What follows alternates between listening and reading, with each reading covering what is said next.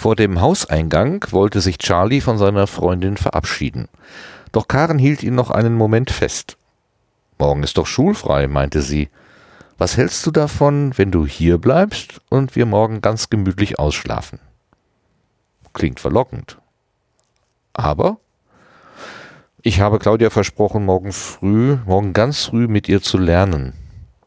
»Och, Menno«, maulte Karen, »die hat ja mehr von dir als ich.« »Wie meinst du das denn?« »So gemütlich einzuschlafen zum Beispiel«, drängte sich Karen ganz dicht an ihren Freund. Einen Moment, einen Moment lang erwiderte Charlie die Umarmung. Dann schob er Karen von sich weg. Nur ihr Kopf blieb an seiner Schulter. Das war aber eher so, erklärte er. Außerdem waren zwei Decken dazwischen. Er hauchte ihr einen Kuss auf die Lippen. Da war auch nicht mehr, nicht mehr als ein Kuss mit Helge. Karen musste grinsen. Der Kuss, den sie ihrem Freund zur Antwort gab, raubte ihm fast den Atem. »Der war aber eher so«, erklärte sie. »Oh«, machte Charlie, »ich glaube, ich muss dich auch mal retten.« »Musst du gar nicht«, gab Karen zurück. »Es reicht, wenn du da bist.« Diesmal war Charlie vorbereitet und ließ sie nicht wieder los. »Habt ihr kein Zuhause?«, lachte Fredde, der mittlerweile auch den Weg zurückgefunden hatte. Erschrocken trennten sich die beiden. Karen verabschiedete sich schnell, um Fredde ins Treppenhaus zu folgen. »Du hast echt ein mieses Timing.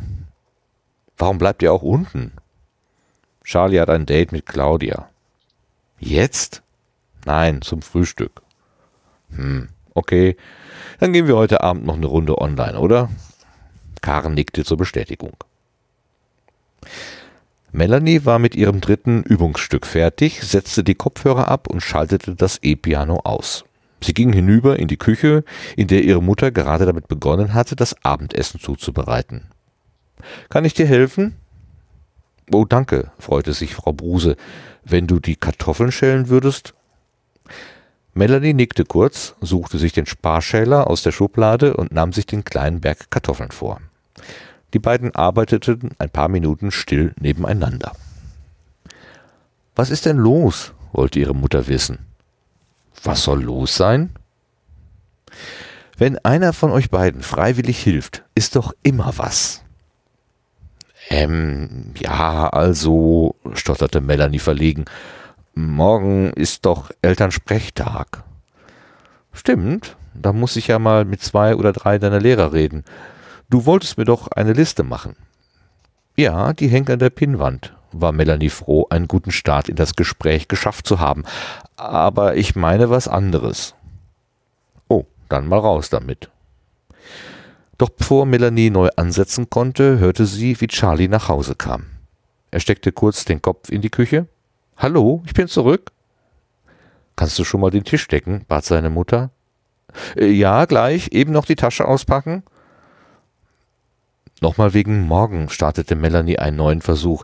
»Wir haben ja frei und ein paar von uns wollten gern einen Ausflug machen.« »Wo soll es denn hingehen?« »Ins Spaßbad.« »Im Grunde spricht nichts dagegen. Wer fährt denn mit?« Das war die heikle Frage, die Melanie erwartet hatte. »Wahrscheinlich Sarah und Steffi und Helge.« »So, so, wahrscheinlich. Wer ist denn Helge?« »Aus meiner Stufe. Seine Mutter arbeitet im Sekretariat und würde uns fahren.« »Ach Mama, du bekommst aber auch gar nichts mit«, mischte sich Charlie ein, während er Besteck aus einer Schublade suchte. »Bei ihm haben wir doch am Freitag übernachtet.« Frau Bruse schaute immer noch skeptisch. »Er hatte uns bei dieser Geisterrechner-Sache geholfen«, fügte Charlie noch hinzu.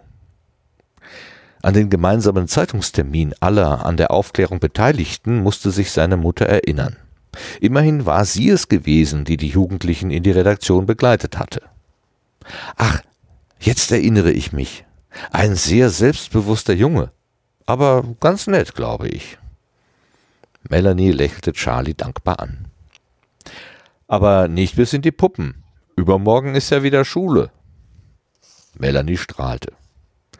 Den Rest schaffe ich schon, erlöste es ihre Mutter. Wenn du nicht noch was auf dem Herzen hast?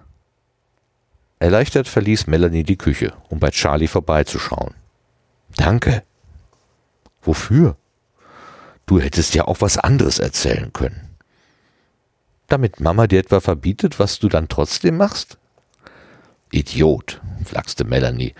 Was ist denn, denn bei dir morgen angesagt? Ich fürchte, ich würde den, werde den ganzen Tag mit Schularbeiten zu tun haben. Ich habe ja noch gar nichts geschafft. Was habt ihr denn herausgefunden? Charlie erzählte in kurzen Worten, wie der Nachmittag bei Willi verlaufen war. Also ihr wisst noch nicht, was da an Bildern ist? Nein, aber wir wissen, wie wir drankommen. Morgen finden wir das dann schon heraus. Ach nee, übermorgen. Ich bin echt froh, wenn das Thema endlich mal durch ist. Bevor Charlie nochmal Bemerkungen zu Helge machen konnte, rief Frau Bruse ihre Kinder zu Tisch. Ihr Vater war inzwischen ebenfalls nach Hause gekommen und hatte auch gleich wichtige Dinge zu besprechen. Ich muss dienstlich nach Berlin, erklärte er. Dabei ergibt sich die Möglichkeit, dass eure Mutter mitfahren kann, um sich die Stadt anzusehen. Für ein paar Tage sollte man euch ja alleine lassen können, ergänzte Frau Bruse. Charlie und Melanie nickten zur Bestätigung. Wir fahren morgen Mittag und kommen erst am Sonntag zurück. Dass ich für die Zeit einen Dienstwagen habe, bleibt, da ich für die Zeit einen Dienstwagen habe, bleibt unser Auto hier. Aber nicht, damit ihr damit zur Schule fahrt. Das hatte Charlie ohnehin nicht vor, war aber von der gesamten Ansprache etwas genervt. Fredde hätte in so einem Fall vermutlich nur einen Zettel auf dem Küchentisch gefunden, auf dem »Wir sind bis Sonntag weg« gestanden hätte. »Macht euch mal keine Sorgen, wir schaukeln den Laden schon«, beruhigte er seine Eltern. Irgendwie hatten sie es geschafft, an allen Wachen und Fallen vorbeizukommen. Die Tarnung hatte weitaus besser funktioniert, als sie erwartet hatten. Jetzt lag das eigentliche Ziel ihres Auftrags direkt vor ihnen. Die gewaltigen Belagerungsmaschinen, die der eingeschlossenen Stadt so sehr zusetzten, standen unter ihnen im Tal und schleuderten Stein um Stein auf die Mauern. Diese würden dem Beschuss nicht mehr lange standhalten. Die Verteidiger verließen sich darauf, dass es Mia und ihren Freunden gelang, diese Bedrohung auszuschalten. Das sind aber eine Menge Soldaten da unten, bemerkte Xeri nervös. Mit allen gleichzeitig werden wir nicht fertig, gab Vordel zu dem kleinen, gab Vordel dem kleinen Zauberer recht. Aber wir können uns ja erstmal die Patrouillen vornehmen. Tatsächlich schafften sie es, eine der kleinen Gruppen nach der anderen in einen tödlichen Kampf zu verwickeln. Schließlich war außer der Bedienmannschaft nur noch die unmittelbare Wachtruppe übrig. Smir nickte Moldur kurz zu, dann gab dieser das Zeichen zum Angriff. Zunächst hatten sie durch den Überraschungseffekt einen kleinen Vorteil, doch schon nach kurzer Zeit machte sich die zahlenmäßige Überlegenheit der Gegner bemerkbar. Zwar konnten Moldur und Brester gemeinsam verhindern, dass sich die Schwertträger zu den drei anderen, weniger gut gerüsteten Kämpfern durchschlagen konnten, doch immer mal wieder prasselte ein Pfeilhagel auf Xeri, Vordel und auch Smir selbst nieder. Die Verletzungen der Freunde spürte sie fast wie ihre eigenen. Immer wieder schickte sie heilende Worte, um ihnen Linderung zu verschaffen, doch sie merkte, wie ihre Kräfte schwanden. Plötzlich drohte Moldur zu stürzen. Im letzten Moment konnte sie einen heilenden Blitz auf ihn lenken. Den Moment der Schwäche hatte einer der feindlichen Krieger genutzt, um an Moldur vorbeizustürmen. Mit erhobenem Schwert rannte er auf sie zu. Doch Xeri, neben ihr, jagte ihm einen Feuerball entgegen. Der Krieger wandte sich nun dem Zauberer zu, den er mit einem Hieb schwer verletzte. Vordels Pfeile verhinderten, dass der Krieger ein weiteres Mal zuschlagen konnte. Smir sah Xeri wanken, musste sich aber gleichzeitig um Moldur kümmern. Wenn er fiel, waren sie alle verloren. Sie hatte nicht mehr die Kraft, die Wunden beider Kämpfer zu heilen. Sie warf Xeri einen bedauernden Blick zu, den dieser mit einem verständnisvollen Nicken beantwortete, bevor er zusammenbrach. Mit letzter Kraft gelang es den vier verbliebenen Freunden, den Kampf für sich zu entscheiden und damit den Steinhagel auf die Stadt zu beenden.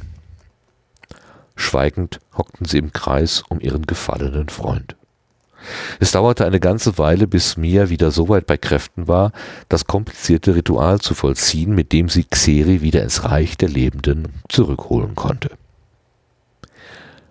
»Danke«, sagte Willi artig, nachdem sein Magier wieder auf den Beinen war. »Dich hebe ich doch besonders gern wieder auf«, gab Karen zurück. »Das ist ja nett, aber deswegen musst du mich ja nicht sterben lassen«, spielte Willi scherzhaft den Beleidigten. »Lieber dich als Moldur«, nahm Fredde, der seine Schwester, äh, nahm Fredde seine Schwester in Schutz. »Wenn es den erwischt, liegen sie gleich als nächst. Wenn es den erwischt, liegt sie gleich als Nächste daneben.« »Klingt doch reizvoll«, schrieb Karen Charlie in einem persönlichen Chat. Charlie kettete sein Fahrrad an einer Laterne an. Ein kurzer Blick auf die Uhr bestätigte ihm, dass er knapp pünktlich war. Er nahm den Rucksack vom Gepäckträger. Neben den Büchern für die anstehenden Aufgaben enthielt er noch einige Zutaten für das Frühstück. Der kurze Halt beim Bäcker hätte ihm fast den Zeitplan kaputt gemacht. Er suchte nach der richtigen Klingel, drückte einmal kurz, um dann freundlich nach oben gebeten zu werden. Frau Hubert empfing ihn an der Wohnungstür. »Du bist also Charlie?« »Ja, genau«, nickte Charlie. »Guten Morgen.« »Schön, dass ich dich endlich auch mal kennenlerne. Claudia hat schon eine Menge erzählt. Komm rein. Ich muss allerdings direkt los. Die Arbeit ruft und Max muss vorher noch zur Kita.« Max starrte Charlie ehr- ehrfurchtsvoll an. »Bist du der Ritter?« »Ja, genau«, grinste Charlie. Claudia hatte ihn vorgewarnt. »Mit richtiger Rüstung, Schild und Schwert?« »Mit Schwert und Schild«, bestätigte Charlie. Er stand ganz offensichtlich hoch in Max' Gunst. »Claudi hat ja nur zwei Schwerter und nicht mal eine richtige Rüstung«, maulte er. »Dafür ist sie eben sehr schnell«, nahm Charlie seine Freundin in Schutz. »So, jetzt ist aber Schluss«, mahnte Frau Hubert zum Aufbruch. »Ihr könnt ja vielleicht heute Nachmittag noch weiter. Ihr könnt euch ja vielleicht heute Nachmittag noch weiter unterhalten.« »Zeigst du mir dann den Ritter?« »Mal sehen, aber ich verspreche nichts.« »Claudias Zimmer ist ganz hinten links«, deutete Frau Hubert in den Flur. »Viel Erfolg euch beiden.« Nachdem sich die Wohnungstür hinter den beiden geschlossen hatte, stellte Charlie erst einmal den Rucksack in die Ecke, hängte die Jacke an einen Haken und zog seine Schuhe aus. Auf dem Weg zum Flurende warf er einen Blick in die Küche, in der auch ein kleiner Tisch stand. Dorthin legte er seine Einkäufe. Er klopfte kurz an Claudias Zimmertür, bevor er sie öffnete. Das gesamte Zimmer schien noch zu schlafen. Noch bevor sich seine Augen an das Dämmerlicht gewöhnt hatten, spürte er Claudias Anwesenheit, ohne dass er sagen konnte, was genau die Ursache dafür war. Vorsichtig setzte er sich auf die Bettkante, um den Berg aus Decken leicht zu schütteln. »Guten Morgen«, flüsterte er. »Hm«, war alles, was er als Reaktion zu hören bekam. Er musste innerlich grinsen. Er wäre umgekehrt ebenfalls nur sehr schwer aus den warmen Federn zu holen gewesen. »Du sollst jetzt aufstehen«, startete er einen erneuten Anlauf, »oder etwas Platz machen.« Der Nachsatz überraschte ihn selbst. Die Reaktion war jedenfalls eindeutig. Tief unter der Bettdecke bewegte sich etwas. Claudias Kopf wurde sichtbar, sie rutschte etwas weiter zur Wand. »Ist Platz genug«, murmelte Claudia, bevor sie sich wieder umdrehte. »Fredde, los, aufwachen!« Karen rüttelte ihren Bruder wach. »Was soll denn das?« maulte er im Halbschlaf. »Warum kann ich mich nicht mal, warum kann mich nicht mal ein weibliches Wesen wecken, das keine Furie ist?« »Weil du die immer vergraulst.« »Warum kann ich dich nicht, warum kann ich dich nicht vergraulen?« »Ich habe ein gutes Herz.« »Vor allem hast du spitze Fingernägel«, rieb sich Fredde die Schulter. »Lass mal los, ich bin ja wach. Was willst du denn überhaupt?« »Wir müssen zu Willi.« Schlagartig war Fredde richtig wach. »Was? Wieso? Ist was passiert?« »Ach, um den sorgst du dich also mehr als um mich?«, beschwerte sich Karen. »Es ist nichts passiert. Ich will an diese Bilder ran.« Fredde ließ sich wieder in die Kissen fallen. »He, ich hab frei. Geh doch allein zu Willi.« Falsch, du hast nur schulfrei, betonte Karen. Willi kann keine falschen Kekse backen, deswegen musst du mit. Was kann Willi nicht? Fredde war offensichtlich wieder im Halbschlaf.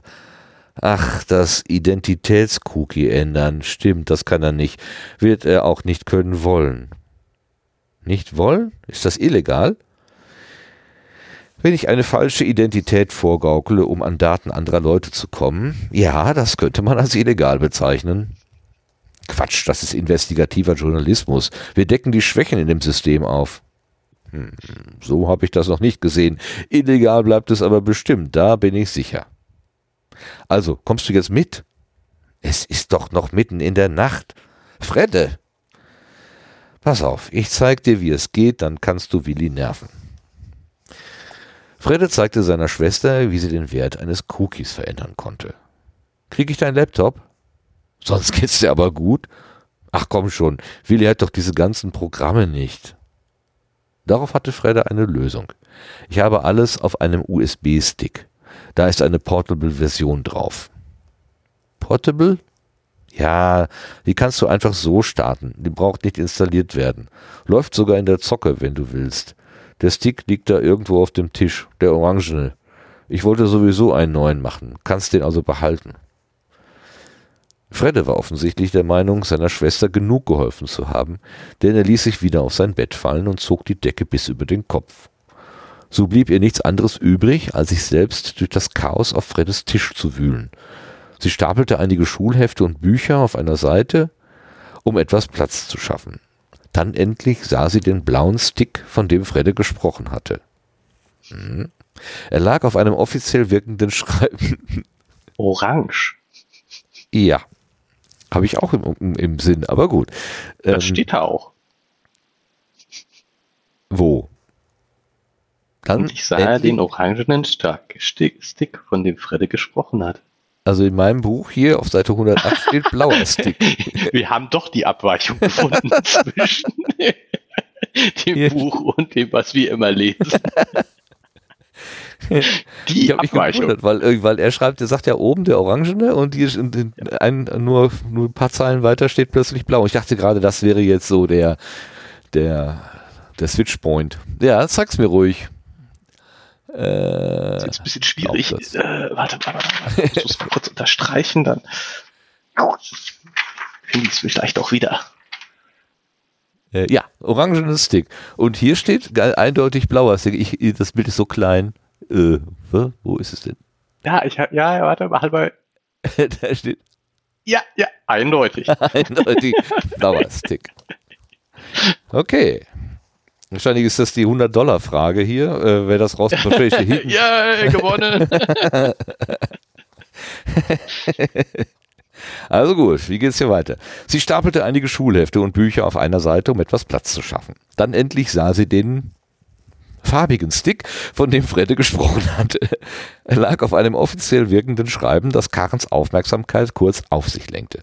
Ein unscharfes Foto zeigte Fredde am Steuer eines Autos. Geblitzt worden, dachte sie nicht ohne Schadensfreude. Mit über zweihundert? Respekt, wusste gar nicht, dass unsere Karre das schafft. Ohne sich weitere Gedanken zu machen, steckte Karen den U S B-Stick ein und machte sich auf den Weg zu Willi. Bresta kämpfte sich alleine durch eine Schar grausiger Monster. Auf den ersten Blick wirkte sie menschlich, doch sobald sich die Heldin ihnen näherte, verzerrten sich ihre Gesichter zu Fratzen. Die Arme wurden, auf den ersten Blick wirkten sie menschlich, also die Monster, ach so, genau, nicht die Bresta. Nochmal, auf den ersten Blick wirkten sie menschlich, doch sobald sich die Heldin ihnen näherte, verzerrten sich ihre Gesichter zu Fratzen, die Arme wurden zu Schlangen und die Augen leuchteten rötlich. Blanke Panik machte sich in ihr breit. Endlich war sie bei dem letzten dieser Wesen angekommen. Die Angst hatte mittlerweile ihre Seele fest im Griff. Genauso wie der Schlangenarm dieser Kreatur ihren Körper. Sie konnte ihre Arme kaum bewegen, die Schwerter hatte sie schon längst verloren. Mit einer ruckartigen Bewegung wurde sie zu ihrem Gegenüber herangezogen. Die Umarmung raubte ihr den Atem. Sie blickte hinauf in das Gesicht, das sich in das von Gregor verwandelt hatte. Das höhnische Gelächter machte ihr die Sinnlosigkeit, sich zu wehren, klar. Claudia erwachte schaudernd aus dem Albtraum. Tatsächlich fand sie sich fest umarmt in der Wirklichkeit wieder. Doch diese Umarmung tat gut.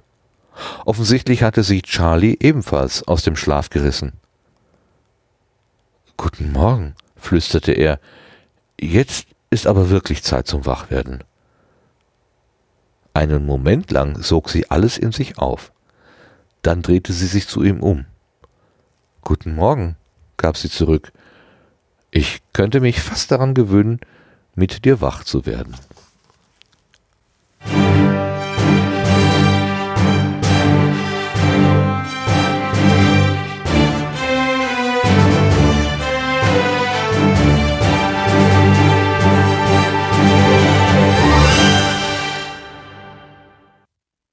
Hallo, herzlich willkommen zur dreiundfünfzigsten Ausgabe von GeMa-LuM, Gerd und Martin lesen und mehr. Hallo auch dir, lieber Martin, der du so schön heute den achten Abschnitt aus dem Buch Schoolbook Trouble von Andreas Steinhoff vorgelesen hast. Juhu, guten Tag. Juiuiui, das ist ja... Da ist ein orangener Stick auf dem, auf dem Cover vorne drauf, ich sehe es jetzt. Ja, deswegen musste der Blau in den Orangen verwandelt werden. Vermutlich, genau, Copy and Paste, aber es ist nicht alles äh, gefunden worden. Genau, also farbiger Stick. Der hatte uns aber eine Aufgabe gestellt, ja. Wir klingen anders, Gerrit, was ist los? Ja, ähm... Corona-bedingt, heute remote. Du da, ich hier und äh, mit, ja, du hast mehr als zwei Metern Headset Abstand. Die, ja, genau, mit mehr als zwei Metern Abstand. Ja, so ein paar Kilometer sind jetzt schon dazwischen. ähm, ähm, ja, und, und äh, wie, wie gesagt, du hast ein übliches Headset, glaube ich. Du hast auch sonst wahrscheinlich relativ die ähnliche Technik zu sonst, aber ich sitze hier äh, eben weit entfernt mit... Äh, ja, eben anderem Headset und äh, reduzierter Technik. Mit Büroausstattung kommen, also wirklich, mit ist ja nicht schlecht, eure Büroausstattung. Ja. So. Ja, gut. Ja. Doch, funktioniert aber doch ganz gut, ich bin überrascht. Ich kann dich sogar sehen, wir haben das geschafft, also jetzt haben wir, wir haben uns quasi den, den, den Schilderungen dieses Buches angepasst und wir können jetzt quasi, können wir chatten? Weiß ich gar nicht, könnten wir chatten? Doch, können wir auch. Also wir können uns sogar sehen, guck mal. Hier. Hallo, Martin. Kannst du das irgendwie sehen? Ich sehe nur, nur dich. Ah, da. Unterhaltung anzeigen. Wir sprechen uns jetzt. Tatsächlich. Guck mal. Also ich könnte dir jetzt noch kleine Hinweise geben, so zwischendurch, die die Zuhörer nicht geben. Codename Orangener Stick, genau. Ja, also was haben wir gelesen, gehört, gesehen? Ähm, ja, pf, äh, also das, das äh, mit, mit äh, Charlie und Claudia, C und C, ähm, schon wieder gemeinsam im Bett, ist ja schon so eine Sache. Also. Hm. Und das hört sich ja irgendwie auch super romantisch an. Ja, aber der soll doch meine liebe Kara nicht unglücklich machen. Da werde ich aber ein bisschen säuerlich mit Charlie. Also das geht so nicht. Ja, und ich bin so ein bisschen eifersüchtig auf den Musik. Ich finde die Claudia ja so toll. Und dann kann er ja nicht plötzlich, also nee, das geht nicht. Das geht doch gar nicht. Die ist für mich da. Was, was machen die da? Was machen die da? Und dann ist er auch noch so hm, ein bisschen ablehnend und so weiter. So ganz komisch, so kühl. Na, was tut sich denn da? Ach, es wird nicht, es, naja gut. Es, vielleicht auch... Vielleicht ist es ja auch so, ne, dass Beziehungen ja Wandel erfahren. Aber irgendwie, irgendwie hoffe ich, dass das nicht der Fall ist in, hier in dem Buch. Aber also ich finde schon, dass jetzt so die Claudia, sie ist, ja, ne, ich könnte mich daran gewöhnen, mit ihr wach zu werden, ist ja schon irgendwie schon, äh, finde ich jetzt keine Kleinigkeit, sowas zu sagen. Nö. Und, und nicht nur, weil er Brötchen mitgebracht hat, wahrscheinlich, ne? So, wenn, wenn, genau, wenn das, ne? das der Fall wäre. Na gut, aber sie ist ja aus einem totalen Albtraum aufgewacht, ne? Also von daher. Ähm, ja, aber ich meine, er, er hat sie ja auch schon durchaus vorher umarmt. Also, ähm, sie haben, tja, wir haben tja. da zusammen geschlafen und haben in den Arm. Also, das ist äh, schon, finde ich, jetzt irgendwie. Ja, ich will nicht sagen eindeutig, aber äh, äh, nee, schon sehr kuschelig. naja. Naja, was haben wir denn sonst noch so gelernt aus der Technik-Ecke? Irgendwas? Ähm, war da irgendwas mit Technik? Der äh, Fredde ist geblitzt worden. Ja, mit über, mit zweihundert. über zweihundert. Das ist auch irgendwie ein Punkt, ne? Ach so, wir haben ja irgendwas. Das heißt, der fährt selber Autorennen. wir haben ja über diese Autorennen mal so spekuliert, dass die irgendwas organisieren, autorennenmäßig, ja, Fredde und äh, Willi. Ähm, aber das sieht ja jetzt so aus, als ob Fredde selber auch fährt. Ich meine, er hatte ja auch mal dieses, dieses schnelle Auto da zum, zum Probefahren oder keine Ahnung wofür. Aber komisch ist das trotzdem alles, oder? Ja. Aber warte mal, zweihundert kann er ja eigentlich dann nicht in der Stadt gefahren sein, ne? So wie die. Äh, nee, ich meine, dann wird er auch nicht einfach nur noch so einen Zettel kriegen. Also mit zweihundert in der Stadt kriegst du nicht ein Strafmandat. Da, nee. Da kriegst du äh, das große Programm sozusagen. Ja, da kommst du nicht so leicht davon. Das würde ich auch denken. Was auch völlig berechtigt nee, aber ist. Ja, auf jeden Fall. Diese Raserei in der Innenstadt, also ich verstehe das sowieso immer weniger. Aber das liegt auch wahrscheinlich daran, dass mit zunehmendem Alter äh, meine meine Lust auf Geschwindigkeit äh, total nachlässt. Also ich, ich war schon immer ein langsamer Fahrer. Viele meiner Mitfahrer sagen immer, ich würde wie ein Opa fahren. Inzwischen komme ich in das passende Alter zu meinem Fahrstil.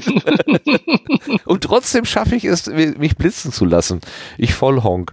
Hab mich mit sechsundfünfzig blitzen lassen, wo fünfzig erlaubt ist oder irgendwie sowas. Wieder mal zehn naja, Euro. Das geht ja noch. Echter Raserei, fürch, fürchterliche Raserei. Ja.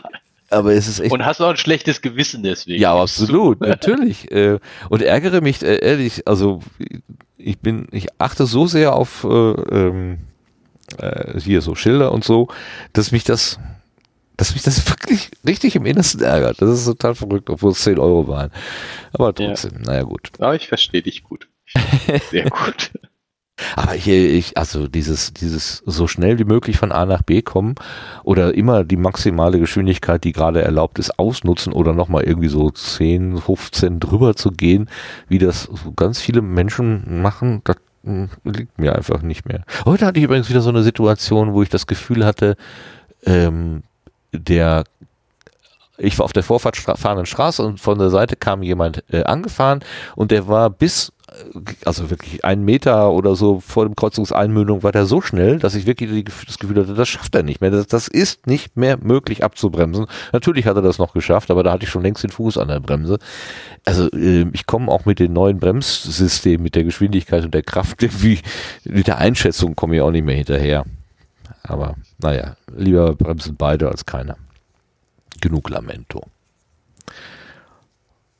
Ja, was ist denn hier? Ich habe gelernt, es gibt einen Stick, einen blauen, orangen oder wie auch immer gefärbten, einen farbigen Stick und da sind Portables drauf.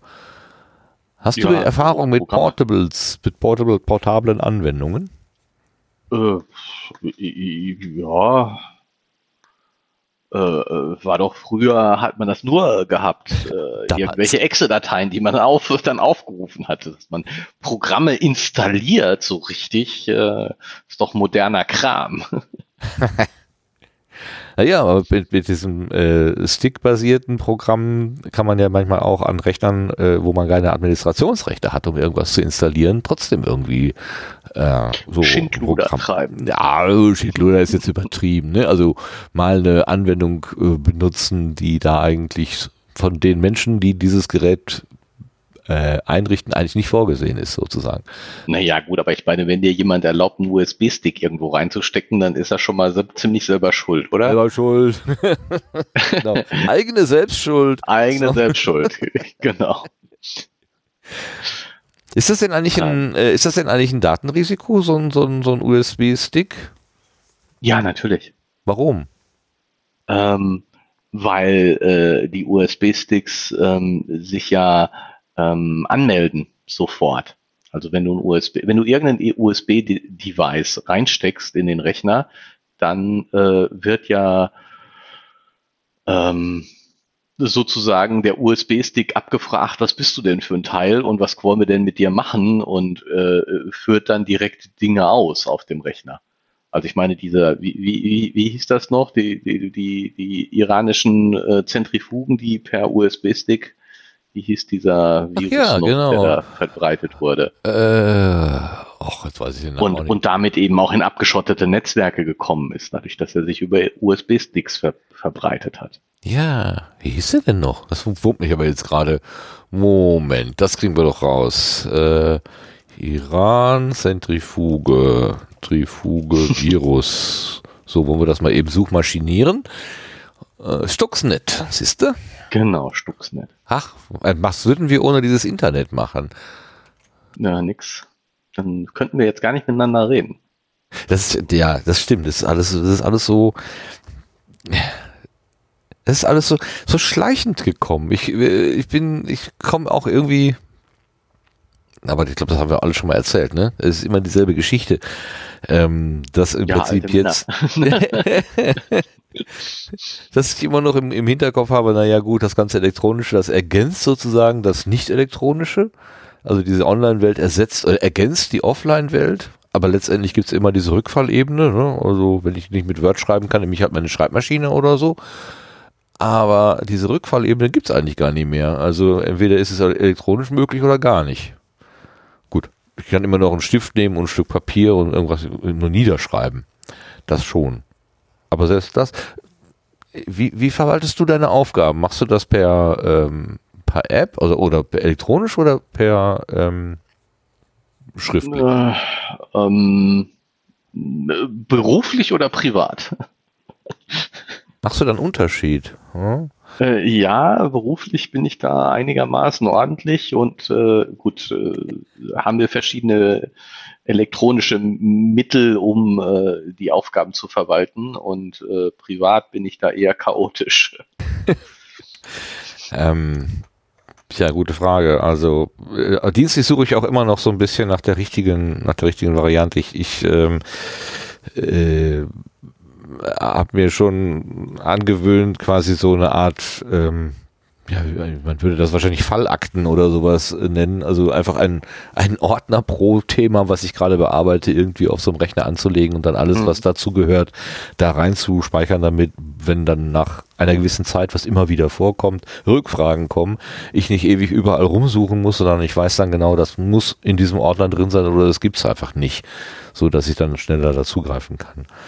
Ähm, das ist allerdings, äh, ich sitze ja jetzt auch hier im Homeoffice und in der ersten Woche Homeoffice äh, hatte ich keinen Zugriff auf diese Ordner. Äh, das habe ich. Äh, war das, das Arbeiten schwierig wahrscheinlich? Das war, äh, ja, das war tatsächlich so, dass ich dachte, hm, was mache ich jetzt? Und dann habe ich erst gedacht, na gut, die Struktur ist relativ simpel. Äh, da muss ich jetzt, äh, also da, das ist einfach die übliche Infrastruktur sinnvoll genutzt oder sinnvoll irgendwie halt genutzt. Das kann ich auch auf einem U S B-Stick äh, machen. Mhm. Habe mir dann extra einen U S B-Stick äh, angelegt, auf dem äh, Homeoffice draufsteht, und versucht, da diese Struktur abzubilden. Ähm, das war aber irgendwie nur so, so halb gut irgendwie. Ich war dann sehr froh, als irgendwann dann der Online-Zugriff von außen dann auf die, äh, auf den, auf den eigentlichen Datenbestand funktionierte. Und seitdem halte ich halt auch wieder diese Ordnung ein. Das ist ähm, Das ist, wenn man das macht, natürlich... Wenn wir, wenn wir jetzt so viel auf unser Homeoffice oder so eingeben, sollten wir vielleicht mal das Datum nennen, an dem wir heute gerade aufnehmen. Ähm, ja. Tatsächlich ist es ja so, dass die Veröffentlichung unserer Sendung häufiger etwas äh, hinter dem Aufnahmedatum hinterher ist. Nein, niemals.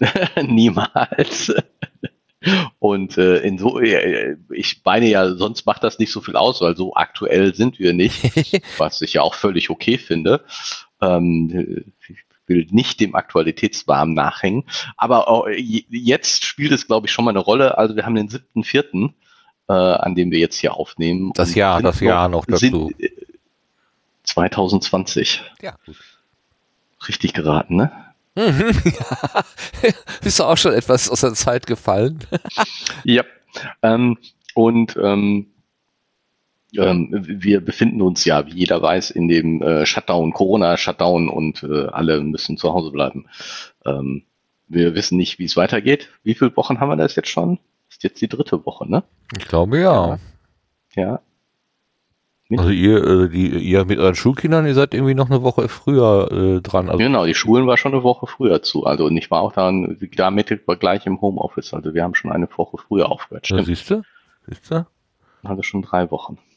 Also für mich ist jetzt, wir haben jetzt Dienstag heute und ich, das ist jetzt die dritte Woche, also die ja, dritte bei, angefangen. Bei mir ist genau. Es jetzt schon die vierte Woche, ja, alles ja. klar, genau, passt. Und langsam wird man skurril.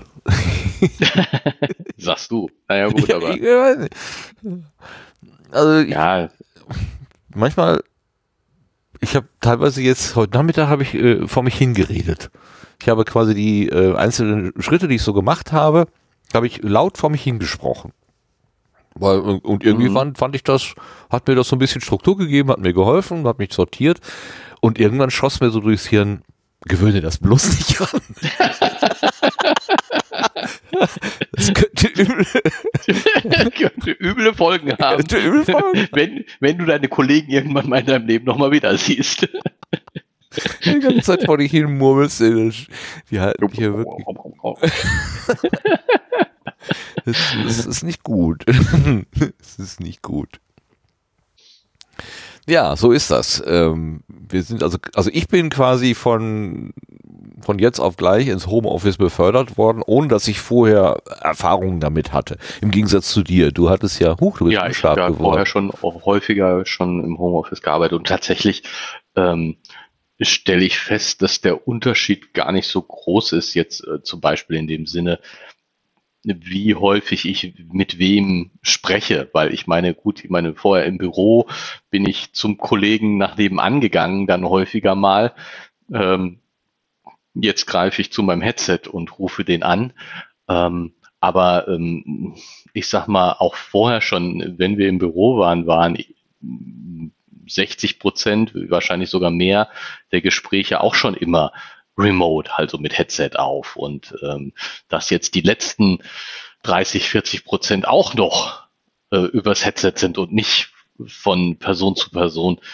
Ja, gut, das Mittagessen fehlt so ein bisschen, der, der äh, informelle Austausch, aber ansonsten ähm, ja, ist der, der arbeitsmäßig der Unterschied gar nicht so groß. Ja gut, aber weil du ja auch Kollegen an anderen Standorten hast, also wo du genau, weil wir sowieso Begut. verteilt sind. Wir ja. haben zwar unser Büro, aber das ist eben nur ein Standort von von mehreren, und wir haben Leute, die sowieso die ganze Zeit nur im Homeoffice arbeiten, und insofern. Ja, für uns war das doch schon deutlich anders, weil wir so eine Präsenzgeschichte so auch äh, im, im Lehrbetrieb oder so ist ja alles immer vor Ort. Also, ja, man sieht sich, man Äh, gerade bei der Mediziner, die packen sich auch gegenseitig an, Untersuchungstechniken und so weiter, wie, wie, wie das alles geübt werden soll, ist sowieso noch unklar. Äh, aber was ich, was ich sehr positiv empfunden habe, meine äh, unmittelbaren Verwaltungskolleginnen sind äh, eher so Technik, naja, also was ist das Gegenteil von affin? ähm, wie war das noch? Um, um, Informations... Was hat der Tim noch für ein Wort gehabt? Ach so, aus... Nicht, ähm, nicht Informations... Er hat, er hat von nicht-informationsaffin gesprochen. Nicht das fand ich ja so cool. Muss ich jetzt... Aber, also nein, ich weiß nicht das Gegenteil von affin. Ähm, avers. Ja, avers ist jetzt dann, dann also das wäre total abneigend, also eher so... Äh, trauen sich trauen sich nicht so ran, wir wollen das nicht so benutzen, trauen sich nicht ran. Und mit diesen Leuten äh, dann in einer Videokonferenz zu sein, wo dann irgendwie so der ganze Bildschirm voller mit voller Menschen ist, wo man dann so denkt, ey, du hast doch sonst im Computer, steht doch am Kriegsfuß und da und so, ne? Ähm, das ist total witzig und es funktioniert. Also das ist ähm, doch faszinierend äh, zu sehen, dass wenn man das denn muss, dann geht's auch irgendwie. Mhm. Und das ist ganz lustig, ähm, natürlich hier, ich hier mit Headset und versuche natürlich optimale Klangbedingungen äh, zu schaffen, und andere quaken dann da irgendwie aus einem Meter Entfernung auf das Gerät ein, ein und es ja. dröhnt und hallt. Ja. Das ist kaum zu verstehen. Aber das mit dem Stummschalten, das hat erstaunlich gut funktioniert. Also da muss ich es meinen Kollegen... Dass die das schnell lernen, die Leute. Ja, ne? Ja. das, das ja. kenne ich aus Erzählungen anders. Also dass da... dass das mit dem Stummschalten irgendwie äh, eher so mühsam erlernt werden muss. Das hat richtig gut funktioniert. Da gab es immer eine, die hat im Prinzip so ein bisschen die Moderation gemacht und hat dann quasi aufgerufen und das Wort verteilt. Das war total klasse. Also da muss ich mhm. wirklich in den Hut ziehen, und damit das so hätte ich, das hätte ich nicht erwartet, dass das so gut funktioniert. Ja, so ist das nämlich. Ja, nee, es ist äh, mühsam zu lernen. Da haben wir bei Aevis bei uns durchaus äh, äh, Leute, die, wo ich jetzt sage, oh, darf ich das jetzt hier öffentlich sagen, das noch nicht so richtig begriffen haben. Ja. Das äh, ist äh, für äh, dass es für die gesamte Runde äh, schwierig sein kann, wenn die Nebengeräusche äh, groß sind und dass man das selber nicht mitbekommt. Das ist ja immer so, bitte Leute, macht euch klar, dass ihr die, eure eigenen Nebengeräusche nicht hört und dass äh, nur weil ihr es nicht hört, es die anderen durchaus ja, hören. Ja, ja. Und wenn ihr merkt, oh ja, ähm, so Windgeräusche, wenn höre ich schon mal von irgendjemandem, dass ihr dann aufpasst, dass ihr selber nicht mitten im ja. Sturm steht. Ja. Weil dann hören nämlich alle anderen eure Windgeräusche, nur ihr, ihr hört sie nicht. Und nur weil ihr es nicht hört, heißt das nicht, dass es sie nicht gibt. Genau. Das hatte ich in einer privaten äh, Audiokonferenz. Da war jemand, äh, hatte sich per, per, per Handy zugeschaltet und der stand tatsächlich draußen irgendwo, wo der Sturm pustete. Und es hatte, man hatte die ganze Zeit dieses Geknattere von dem Wind in dem Mikrofon auf den Ohren, wo ich dann auch gedacht habe, mein Gott, kann er das nicht mal ausmachen? Aber natürlich, er weiß es selber natürlich nicht und wahrscheinlich genau, die Details, selbst wenn er ein Echosignal hätte, dadurch, dass er ja auch von Lärm umgeben ist, wird er ja diesen Lärm gar nicht als störend wahrgenommen haben. Ja. Ne? Ja. Das ist schon, schon faszinierend. Ja, wir sind jetzt eine Nation von Telearbeitern äh, geworden, also bis auf die die äh, Mutigen, die da in den Supermärkten und in den Arztpraxen und was weiß ich wo direkt vor Ort noch Dienst tun müssen, äh, unter, unter Menschen.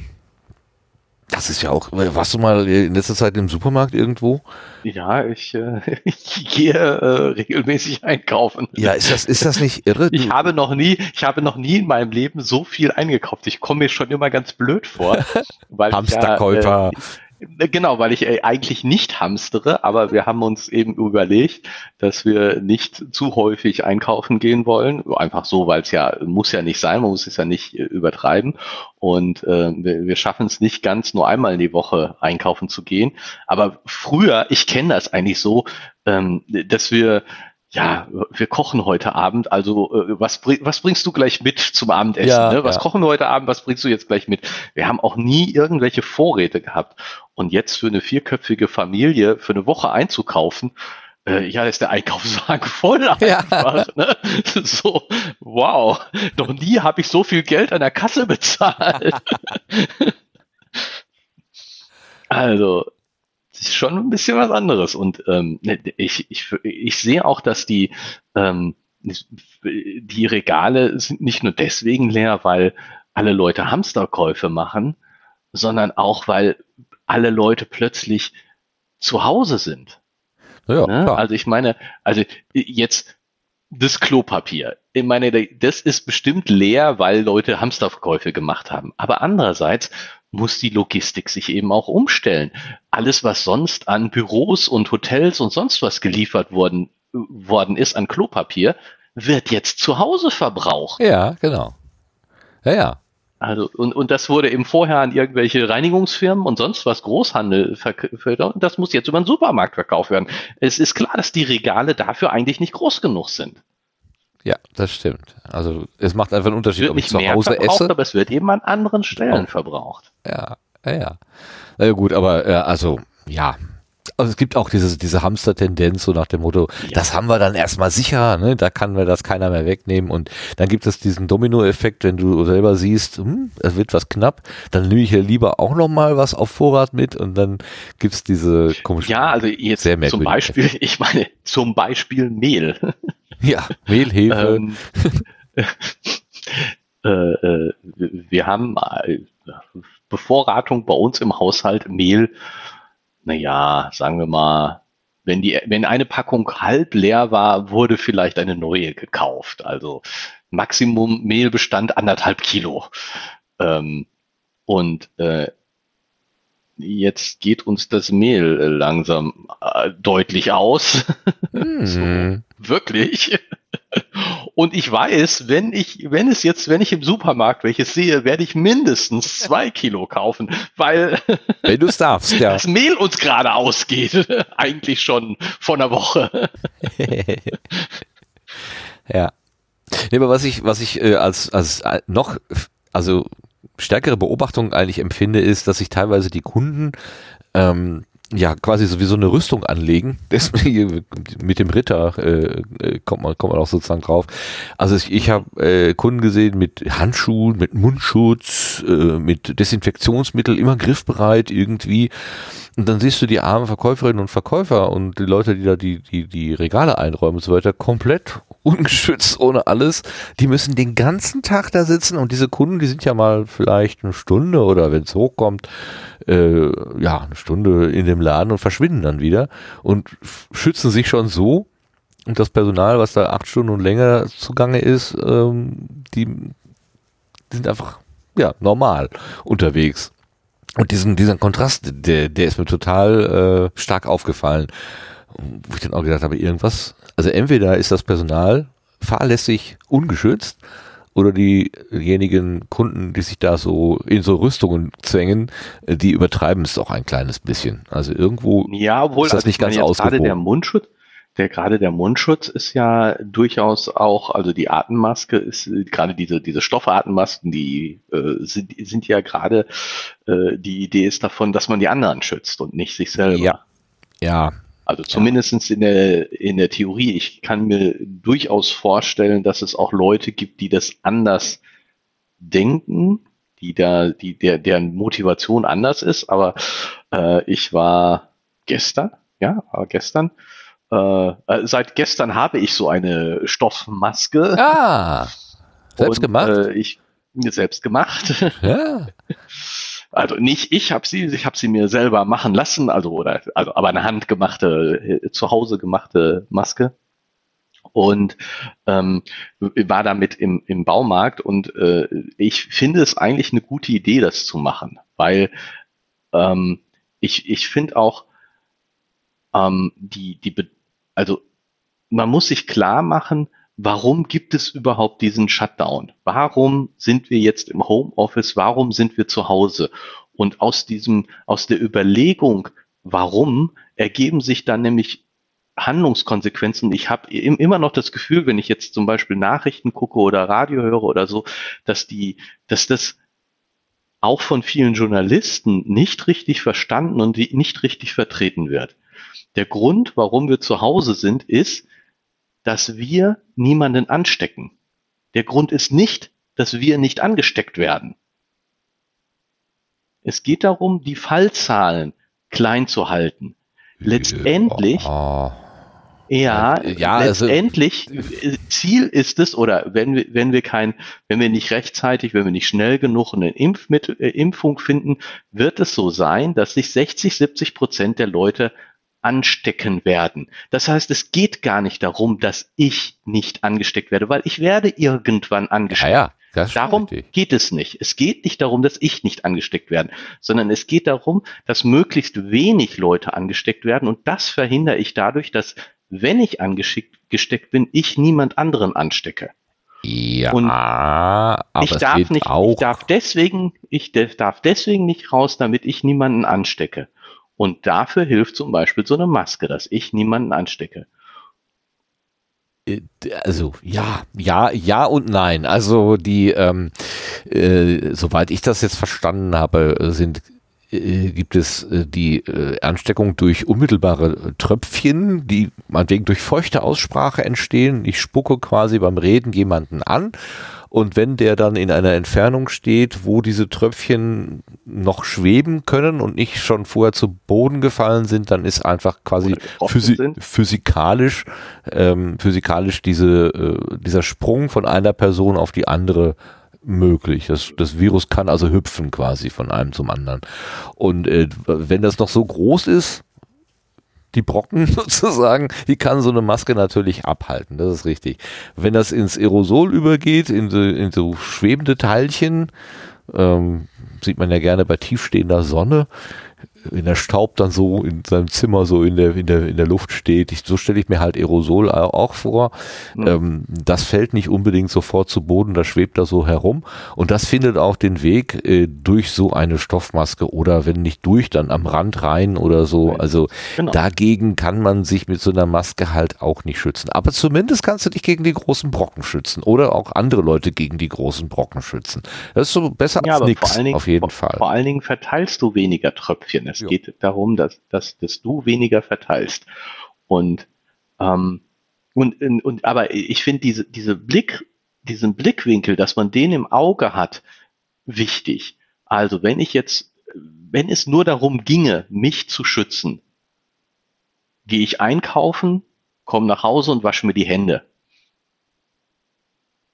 Ja. Aber mindestens genauso wichtig ist, dass ich mir die Hände wasche, bevor ich einkaufen gehe, weil es geht darum, die anderen zu schützen.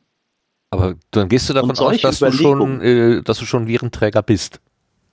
Ja, das weiß ich nicht und das weiß keiner und genau darum geht es. Es geht darum, dass wenn ich Virenträger bin, ich möglichst wenig Leute anstecke. Das ist, deswegen sind wir im Homeoffice. Wir sind im Homeoffice, damit wir, wenn wir Virenträger sind, möglichst wenig Leute anstecken.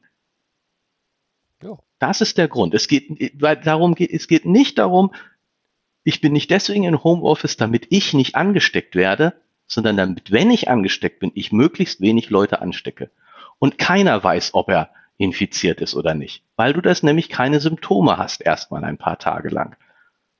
Aber wenn ich jetzt dadurch, dass ich äh, meinetwegen keine größeren Menschenansammlungen aufsuchen darf, äh, ist, besteht ja auch weniger Chance, dass ich irgendwo was aufschnappe. Also ich, ja, es natürlich. Ja, schon das, auch andersherum, also, ne? Ja, klar. Ich meine, wenn, wenn wir sagen, wir wollen die Infektionsrate niedrig machen, dann profitiere ich natürlich auch davon. Oder was heißt, die, die Frage ist ja, profitiere ich überhaupt davon?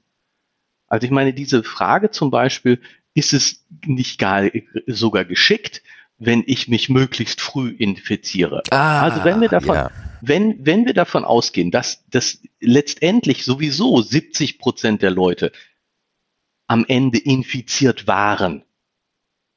Das heißt, nach normaler Rechnung kann ich davon ausgehen, bevor die ganze Krise vorbei bin, bin ich irgendwann mal infiziert gewesen. Ja, denke ich auch.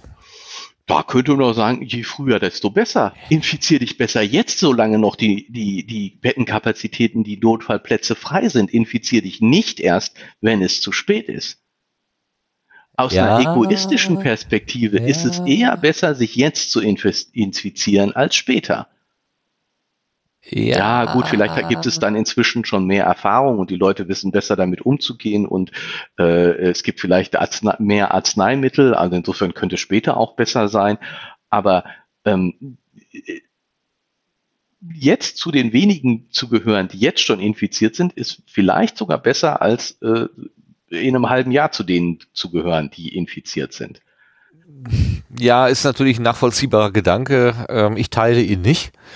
Ähm, äh, ich, äh, ja, also ich teile ihn auch nicht und, und vor allem. Aber ich kann schon verstehen, gesagt, dass man so denken kann. Klar, also ist ja auch irgendwo ja. aus einem, aus einem, aus, durchaus rational nachzuvollziehen, genauso wie du sagst. Die Betten sind jetzt noch vorhanden. Äh, also wenn ich, wenn ich schon irgendwie Intensivmedizin versorgt werden Rauche, muss, dann doch jetzt lieber, dann lieber, lieber jetzt, jetzt als, ne?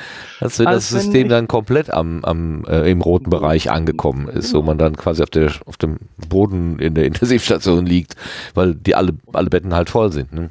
Ja, wollen wir hoffen, dass es nicht dazu kommt, aber damit es nicht dazu kommt, müssen wir eben, muss eben zugesehen werden, dass die Leute, die infiziert sind, möglichst wenig Leute anstecken.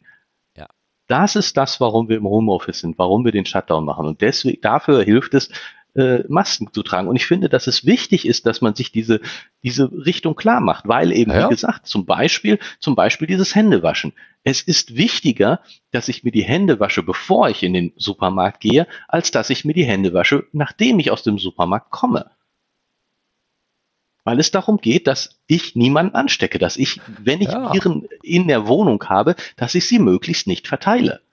Ja, okay, ja, das ist natürlich auch richtig, natürlich nachvollziehbar. Habe ich bisher so nicht gemacht, also äh, ich gehe im Moment von dem Gedanken aus, in dieser Wohnung gibt es diese Viren nicht.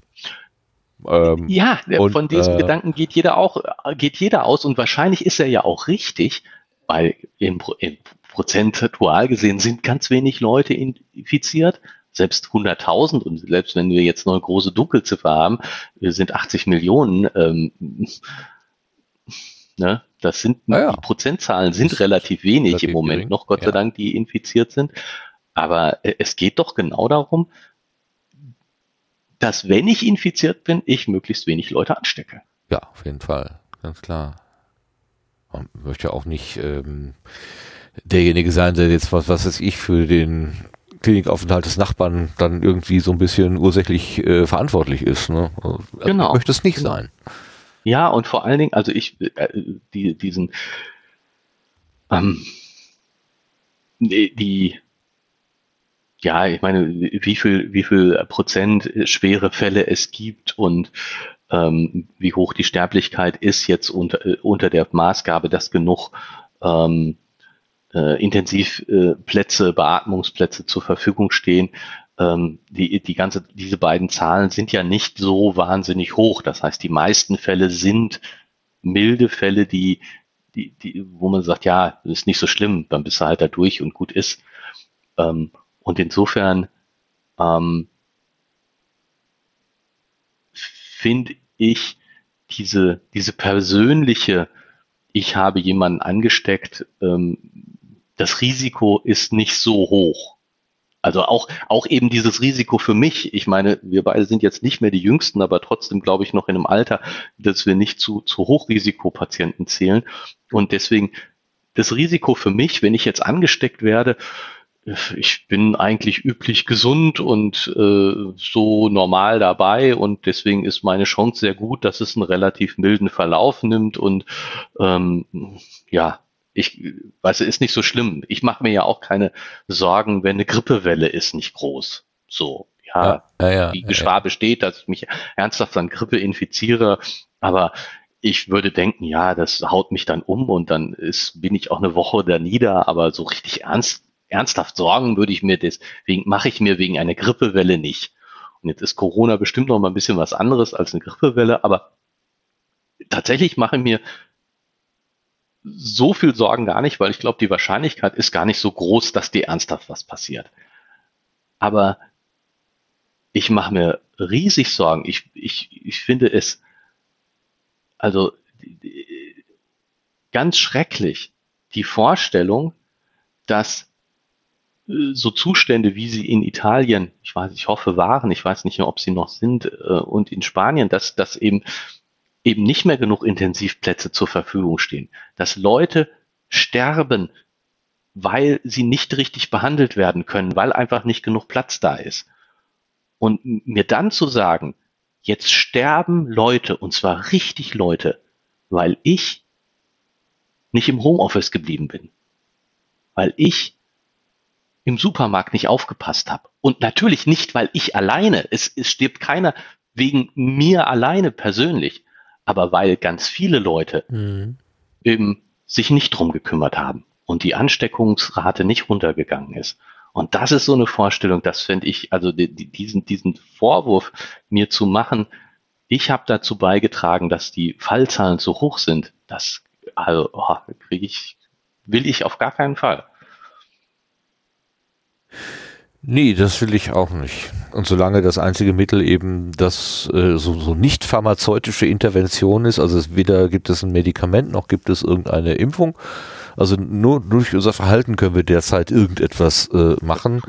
Ähm, ja. Gut, die Mediziner haben dann diese Beatmungsgeräte, äh, was aber auch im Prinzip der totale Notbehelf ist, damit der Körper sich selber regenerieren kann irgendwie. Also es wird einfach nur ähm, Der, der, der Moment der Sauerstoffunterversorgung wird künstlich nach außen geschoben in der Hoffnung, dass ähm, der Körper bis dahin Selbstmecha, selbst nee, nicht Reinigung, sondern Selbstreparaturmechanismen in Gang setzen kann. Das funktioniert wohl auch gelegentlich. Das ist äh, immer wieder faszinierend, aber ganz oft eben auch nicht. Also dann wird beatmet und beatmet und gerade heute hörte ich noch, ähm, dass es ähm, gerade bei dieser Corona-Infektion in der Lunge äh, nicht nur dazu kommt, dass die Lunge irgendwie, ähm, also dass Bereiche der Lunge gar nicht mehr zum Gasaustausch also kaputt sind so, sozusagen, nicht mehr funktioniert, sondern dass da irgendwie so Schwellungen äh, zwischen den ich habe mir das so praktisch vorgestellt, da gibt es halt Zellen, die können den Gasaustausch machen und dazwischen sind noch irgendwelche anderen Zellen, so Gewebezellen oder so, und diese Gewebezellen, die, die schwellen irgendwie an und drücken im Prinzip die gasaustauschfähigen Zellen so weg, ähm, dass die gar nicht mit in den Kontakt mit dem, mit dem Gas kommen eigentlich, ähm, wo dann die, die, die Maßgabe ist, den Beatmungsdruck so weit zu erhöhen, dass im Prinzip diese anderen nicht gasaustauschfähigen Zellen zur Seite gedrückt werden können, dass dann eben doch noch der Gasaustausch möglich ist. Der ist dann aber manchmal so hoch, der Druck, dass es zu Lungenrupturen kommt, also Lungenrisse. Ähm, dann hast du noch ein zweites Problem. Also nicht nur, dass die Zellen ähm, geschwollen sind und nicht funktionieren, sondern dann hast du auch noch ganz physikalischen Problem. Die Lunge ist einfach gerissen. Ähm, und das, ja, das klang alles äußerst un, ungut. Ähm, will man nicht haben. Nee, will man nicht haben, will man auch niemandem zumuten. Und äh, ehrlich gesagt, wir haben ja jetzt so ein paar ähm, prominente Fälle auch gehört, ähm, äh, wo Leute dann irgendwie äh, mit entweder mit in Verdacht geraten sind und davon gekommen sind oder eben auch dann tatsächlich jetzt der englische äh, Boris Johnson ist jetzt wohl intensiv ver- verordnungspflichtig ja, oder so. Und dann äh, gibt es tatsächlich Menschen, die sagen, ja, der Spinner, der hat's ja verdient, der hat ja nie drauf geachtet und so weiter. Äh, dieser Gedanken kann ich einfach nicht teilen. Es tut mir leid. Also der, der kann von mir aus erzählt haben, was er wollte. Ähm, das ist jetzt gerade mal eine arme Sau, die ums Leben ringt. Und da kann ich keine bösen Witze drüber machen. Also das verbietet sich irgendwie für mich. Ähm, klar ist das ein Bruder Leichtfuß äh, und ja, aber das hat er trotzdem nicht verdient irgendwie. Nee, finde ich nicht. Nein, hast du natürlich recht. Also ich muss zugeben, als ich das heute Morgen im Radio gehört habe, habe ich auch, ja, was habe ich gedacht? Ich habe nicht gedacht, ja, Selbstschuld habe ich nicht gesagt, eigene Selbstschuld habe ich nicht gedacht, ja, aber genau, so, ein, so, ein, so eine gewisse, ähm, ja, siehst du mal, eigenes äh, Fettnäpfchen ge, in die eigene Falle getappt, aber äh, du hast natürlich recht, das ist wirklich unangemessen. Ja, was natürlich, also ist ja eigentlich eine Binsenweisheit, nicht? Äh, beim Tod sind wir alle gleich, egal in welcher ähm, Situation wir da so eigentlich leben. Also da kommst du auch mit deinem ganzen Geld und deiner ganzen Macht und deinem Einfluss, den du so hast, äh, kommst du nicht drum herum. Und so ein bisschen ist das ja jetzt bei Corona auch schon so. Also du kannst dich nur bedingt davor äh, schützen. Du kannst berühmt sein, reich sein, äh, was weiß ich, Macht und Einfluss haben und trotzdem kannst dich halt erwischen. Also mhm. äh, natürlich auch da wieder natürlich Unterschied. Es macht ein, natürlich äh, was her, ob ich die Möglichkeit habe, mir die Hände zu waschen, weil fließend Wasser vorhanden ist. Oder ich habe eben kein fließend Wasser, weil ich zum Beispiel auf der Straße lebe, obdachlos bin oder in irgendwelchen Flüchtlingslagern, wo gerade mal wieder die Wasserversorgung zusammengebrochen ist oder so, den kannst du tausendmal sagen, ja, wascht euch die Hände, ja, womit denn? Ja, ist einfach nichts da. Ja, oder auch jetzt mit, mit Boris Johnson, ich meine, da muss man ja schon klar sagen, Boris Johnson würde nicht unter einem Mangel an Intensivplätzen leiden. Vermutlich nicht, nee. So, also Triage hin und her. Ich glaube, es wäre, gibt da schon ein paar Leute, die dann durchaus noch vor, bevorzugt behandelt ja, würden. Das denke ich auch. Aber trotzdem muss er sich als Patient in so ein Bett legen. Also da kommt er auch. Ja, ja, Woche, genau. Ne? Und, und, da kann ich jemand anderen leidet, schicken. So, nehmen Sie, mein Assistent, jemand da. Ganz bestimmt auch drunter, ja. Wenn, wenn es weh tut, dann tut es jetzt auch mal richtig weh. Ne? Also, weiß nicht, vielleicht bekommt er ja die goldenen Spritzen und ja, die anderen bekommen nur die aus Blech oder so, aber das ist trotzdem nicht schön, macht keinen Spaß. Ja, ja so ist das im Moment hier. Ja, jetzt sind wir in der Corona. Äh, äh, es war ja nicht war abzusehen, dass wir da nicht drum herum kommen. Da komme ich drum herum. Ja, das, das Thema im Moment überhaupt, ist doch klar. Naja, weil wir sowas ja auch noch nie in unserem Leben hatten. Also solche Art von staatlichem Eingriff in mein Leben. Ja gut, als ich zur Bundeswehr musste, das habe ich auch so empfunden, dass da jemand sagt, du musst dieses und jenes tun. Und ich habe gesagt, ich will aber nicht. Dann habe ich gesagt, das interessiert nicht, du musst trotzdem. So, ähm... Ja, und du kommst hier nicht raus. Also auch da war man so ein bisschen eingekerkert. Ja, das war auch mal klar, ne, so... Jetzt die erste Zeit da in der Grundausbildung keinen Heim, keinen Heimurlaub und hinterher doch nur ausgesucht. Ähm, da hat einfach einmal jemand anders über mich bestimmt und ich habe mich damit echt schwer getan. Das ist erstaunlich. Das ist auch jetzt so ein bisschen, ne? Man sitzt hier zu Hause und eigentlich bin ich ja vom Typ Stubenhocker. Ich mache nichts anderes, was ich sonst auch mache, aber so langsam habe ich das Gefühl, ah, jetzt...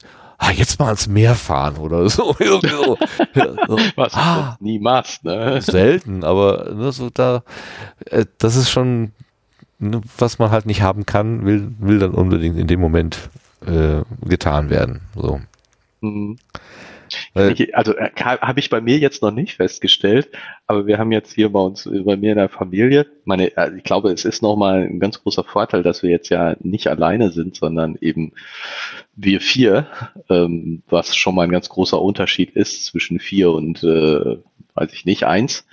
Ähm, und ähm, aber was wir, was wir festgestellt haben, wir sind alle nicht so die wahnsinnig sozialen, ähm, also ähm,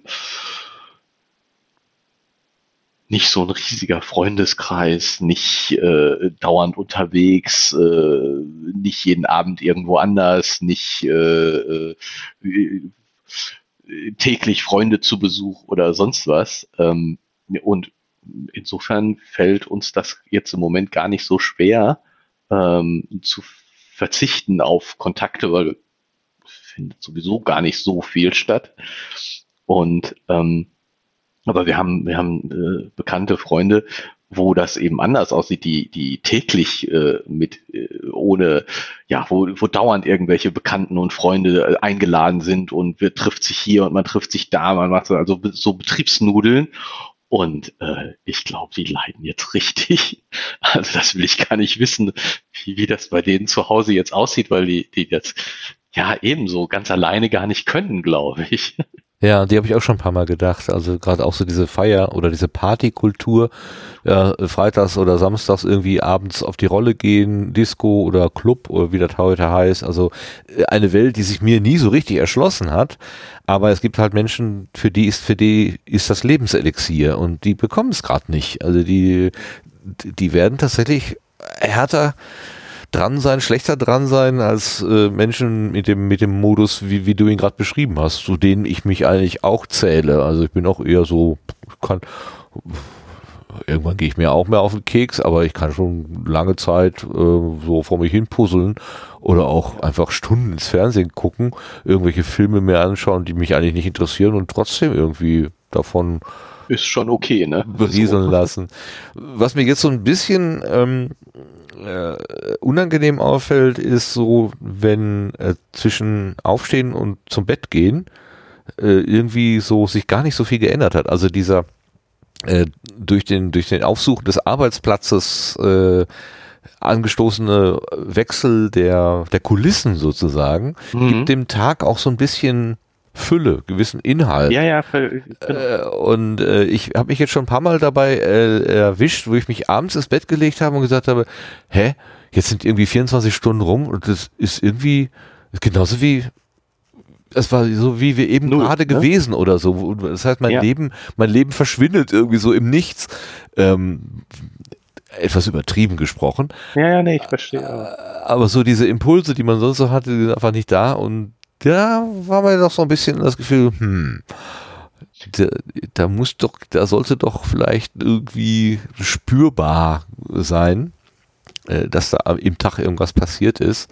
Gibt ja auch so Leute, die sagen, ja, man solle irgendwie jetzt an, anfangen, Tagebuch zu schreiben, um, um überhaupt so dieses Zeitgefühl irgendwie zu ja, erhalten man muss, oder so. Muss, also dieses, man muss dem Tag Struktur geben. Ja, äh, das kann ich im Moment noch gar nicht machen. Gut. Ich wurschtel und, und kross vor mich hin, so wie ich üblicherweise am Wochenende vor mich hin krause und wurstele.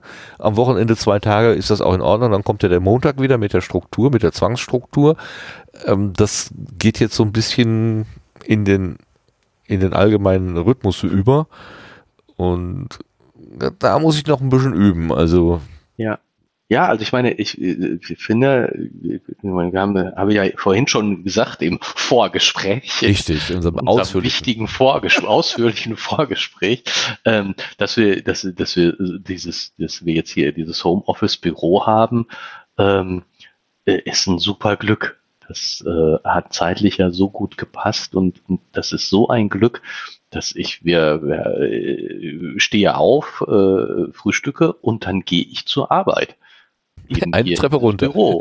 ja, genau. ja, genau. Eine Treppe runter und hier ins Büro und mittags gehe ich zur Mittagspause wieder rauf und nach der Mittagspause gehe ich wieder hier runter. Also es ist schon wirklich ein zur Arbeit gehen und ja. das, ich, mir hilft das auch sehr.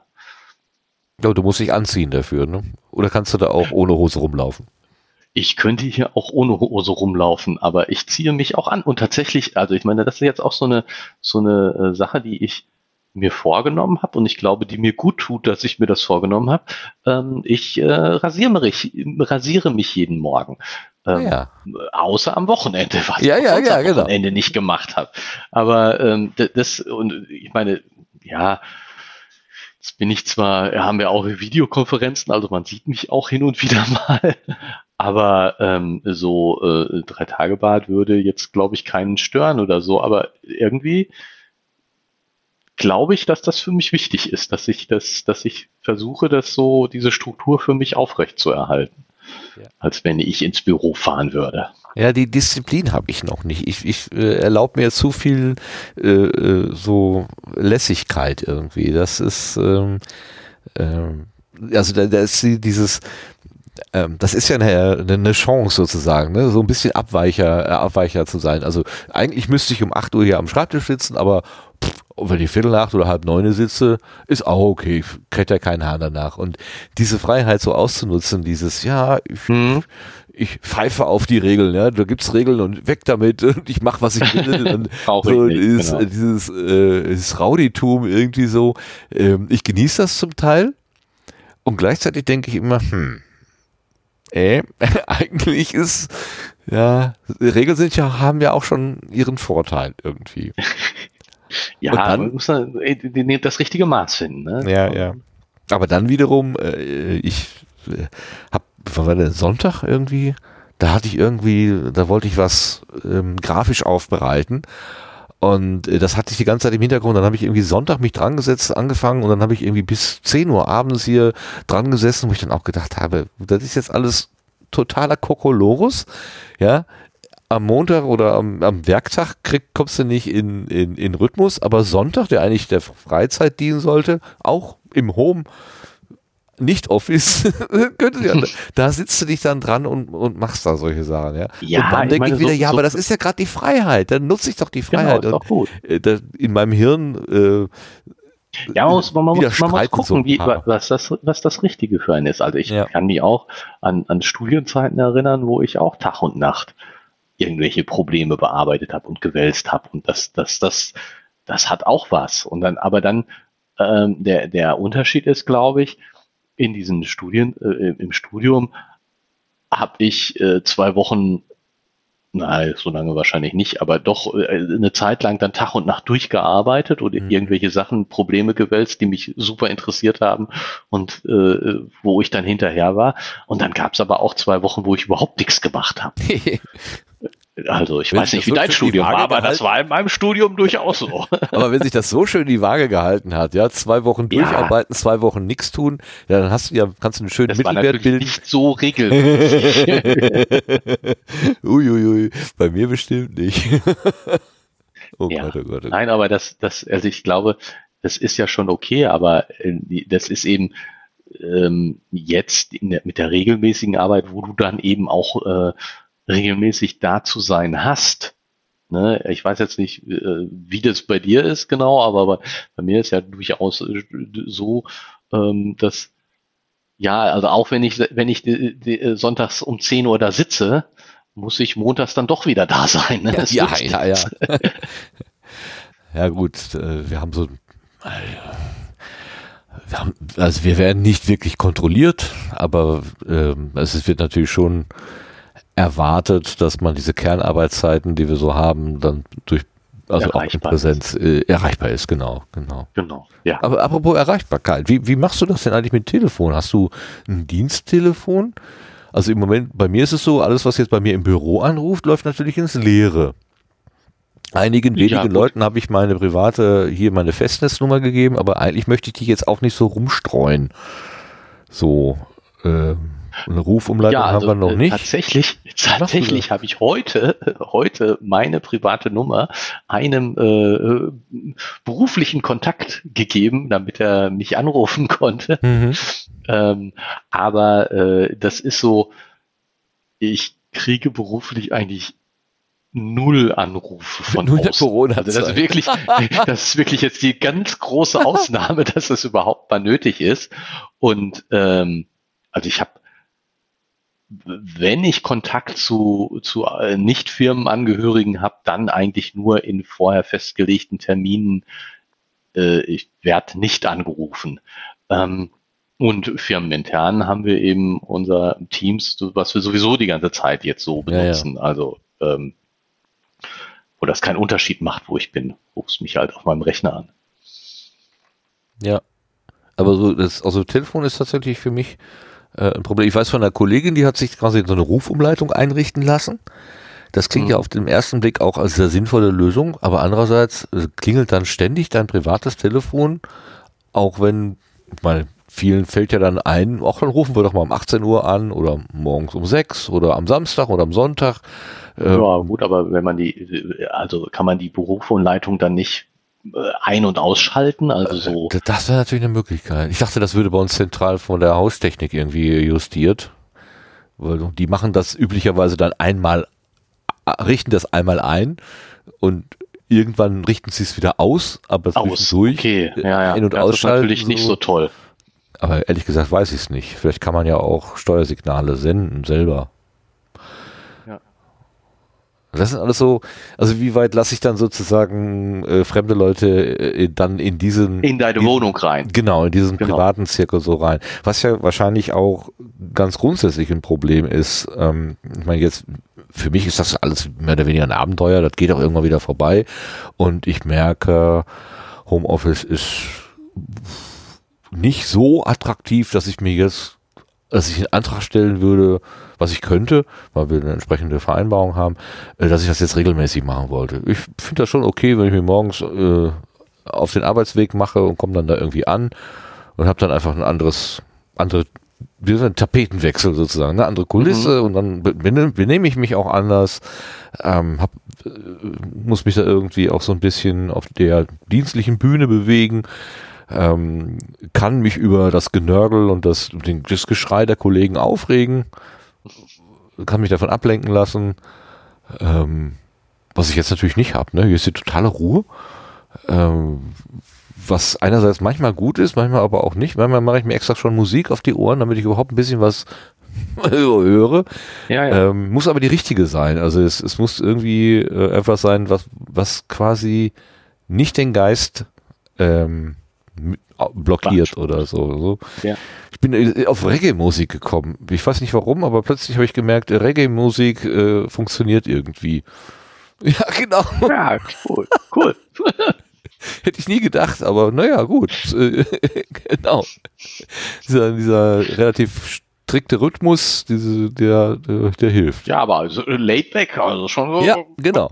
Genau. Zurückgelehnt. Und YouTube ist mein Freund, da gibt es ja reichlich. Ähm, äh, da kann ja. ich immer schön irgendwas spielen lassen. Ich habe es auch schon mit Johann Sebastian Bach versucht. Das ist immer dann, wenn, es äh, gibt ja auch ein paar Stunden des Tages, wo das mit dem Seelenheil nicht so, äh, so gut bestellt ist. Also, ne, wo eher so dunkle Phasen kommen. Da habe ich mal gehört, Johann Sebastian Bach, äh, durch seine Klarheit äh, würde er da helfen. Tut er manchmal auch. Aufklaren. Tut er manchmal auch, aber manchmal ist dann auch das, selbst das nicht gut. Naja. Ja, du kannst dich ja dann ein bisschen mit deinen Kindern beschäftigen. Die halten dich ja wahrscheinlich auch auf Trab. Es geht, Gott sei Dank. Also tatsächlich funktioniert das, ich sage jetzt mal, ich, ich finde erstaunlich gut mit denen. Ähm, die sind erstaunlich diszipliniert. Ich hoffe, die hören jetzt nicht zu und starren ab jetzt über die Stränge. Ich stehe hinter dir, ich sehe sie. Genau. Tschüss. ähm, also ähm, gro gro großes Lob an meine Kinder. Äh, das funktioniert wirklich. Ich hatte Schlimmeres befürchtet. Das funktioniert relativ gut. Jetzt sind ja auch Ferien tatsächlich, also, ja. äh, seit gestern sind Osterferien, ähm, müssen noch so ein bisschen Nacharbeiten äh, zu machen, aber ähm, die haben recht diszipliniert, zumindest so, was ich mitgekriegt habe, äh, wirklich die Vormittage in äh, unserem Klassenraum verbracht, Homeschooling-Klassenraum äh, verbracht und sich alleine äh, da mit ihren Aufgaben, die sie ja hatten, beschäftigt und das ganz gut hingekriegt. Also ja, Lob und Anerkennung für deine Kinder, für eure Kinder. Hast ja nicht alleine gemacht. Nö, die haben sie auch zum größten Teil selber gemacht. Oh. Toll gemacht. Ja, stimmt. Ich will das nicht allein für mich reservieren. Ja. Jo, so ist die Lage. Ja. Ähm, wollen wir noch irgendwas zum Buch sagen oder sind ich wir eigentlich jetzt durch? Ich überlege gerade, was mir jetzt noch zu dem Buch halt einfällt. Zu der Geschichte. So richtig viel. Also ich habe natürlich automatisch, als ich hier mit dem mit dem Stick, also wenn Fredde sagt, nimm nimm da einfach das mit, was da hinten liegt, ist meine Erwartung, ähm, dass das das, was sie mitgenommen hat, äh, dass das falsche der falsche Stick ist sozusagen, dass dann dann Sachen drauf sind. Doch äh, blau und orange. Ja, genau. Das äh, deswegen dachte ich erst, das sei eine Finte vom Autor, aber offenbar ja nicht. Du konntest es ja gleich korrigieren und du hast, glaube ich, die Fassung, die etwas äh, neuer, neuer ist. ist. Neuer ja, ist wahrscheinlich hier. ja, ne? Ja. Also so, so plump äh, läuft die Geschichte dann doch nicht. So nach dem Motto, nimm den orangenen und dann nimmt sie den blauen und dann passieren alle möglichen unvorhergesehenen Verwechslungen. Da hätte ich jetzt ja. gedacht. Aber vielleicht kommt das ja noch mit den Verwechslungen. Ja. Also bis jetzt hat sie den Stick ja noch nicht eingesetzt. Aber es sind jetzt schon so viele, so viele Fäden gesponnen und äh, na gut, es ist mh, ein Drittel haben wir jetzt. Ne, mit den Autos, das muss aufgeklärt werden. Da muss, also das finde ich jetzt, ich interessiere mich ja jetzt schon, also was die, die beiden da jetzt genauer machen. Fredde und Willi. Also finde ich schon. Ja. Hä? Hä? Was passiert da? Die vernünftigen Jungs machen unvernünftige Sachen? Warum? Wieso? Ja, weshalb? Offensichtlich, genau. Ja, Oller je Dollar. Machen wir ja auch. Also ich kann mich auch nicht davor freisprechen. Also die Erwartung ist ja eigentlich schon auch, ne? Irgendwann ist man so Kind und ungestüm, dann ist man Jugendlicher noch ungestümer, dann springt man über alle Grenzen und dann kommt man in so ein ruhiges Fahrwasser und dann ist man ja macht man ja keinen Ruhig Unsinn gesetzt, mehr. Dann ist mhm. alles vorbei. Genau. Ich fürchte, das funktioniert nicht so richtig. Das ja, ich erwische mich auch hin und wieder mal bei unvernünftig. ähm, tja, ähm, naja. Nee, ehrlich gesagt fällt mir zu dem Buch gerade nicht mehr viel ein. Ähm, wie ist das denn, ähm, die, diese Unterschiede in den Familien, die der ähm, Charlie feststellt? Ähm, dass das, wo waren das jetzt gerade noch, ähm, dass bei Ihnen in der Familie Bruse heißen die, ne? Ja. Ähm, Achso, da lag nur so ein Zettel rum. Äh, ja, eben die, nicht. Die sind weg. Äh, ja, nee, bei, bei, ähm, ja, da bei wird Fredde viel erzählt und langen Palaver drumherum gemacht und äh, Handlungsrichtlinien genau, aufgestellt und so. Fredde hätte in einem solchen Fall vermutlich nur einen Zettel auf dem Küchentisch gefunden, auf dem "Wir sind bis Sonntag weg" gestanden hätte. Ja, also das ist äh, Helikoptereltern gegenüber äh, Nicht-Helikoptereltern. Naja, Helikopter ist ja ein bisschen, schon noch ein bisschen übertrieben. Ich wollte nur äh, schwarz und weiß, ganz schwarz und ganz weiß machen. Ja. Es gibt hellgrau und dunkelgrau. Ja. Wie würdest du es denn machen? Äh, ich bin da jetzt ganz klar auf der, äh, eher auf der Bruse-Seite. Also, wenn wir übers Wochenende nach Berlin fahren würden, würden wir unseren Kindern das schon sehr deutlich hier, also ähm, nicht so einfach, wir sind da mal weg, einen Zettel hinlegen. Ich glaube, das, äh, hm, da hätte ich dann schon so ein bisschen sehr schlechtes Gefühl. Ja. Aber jetzt solche nicht. Anweisungen wie, äh, gut, ich meine, die haben jetzt noch keinen Führerschein, aber ähm, lass das Auto stehen, genau. Lass das Auto stehen. Aber nicht, damit ihr in die Schule fahrt. Nur für sinnvolle Dinge und passt auf und kocht was ordentlich, esst ordentlich, macht die Nacht nicht die ganze Nacht durch, legt die Handys abends weg, äh, nehmt sie nicht mit ins Bett. Ähm, was fällt mir sonst noch alles ein, was ich für Anweisungen geben würde? Bestimmt ganz viele. Echt? Das willst du alles haarklein vorgeben? Ich würde es mal erwähnen, ja. Wahrscheinlich schon. Okay. Ich, da fehlt mir einfach die Erfahrung als Vater oder als Elternteil. Meine, meine Idealvorstellung oder meine naive Vorstellung wäre ja schon zu sagen, okay, komm hier, du brauchst was zu essen, ja, und äh, vielleicht noch ein Tipp, was du gegen Langeweile tun kannst, wo, wobei ich davon ausgehe, eigentlich haben Kinder ja jetzt nicht so mit Langeweile. Kriegen, das kriegen sie schon hin. Grundsätzlich zu kämpfen.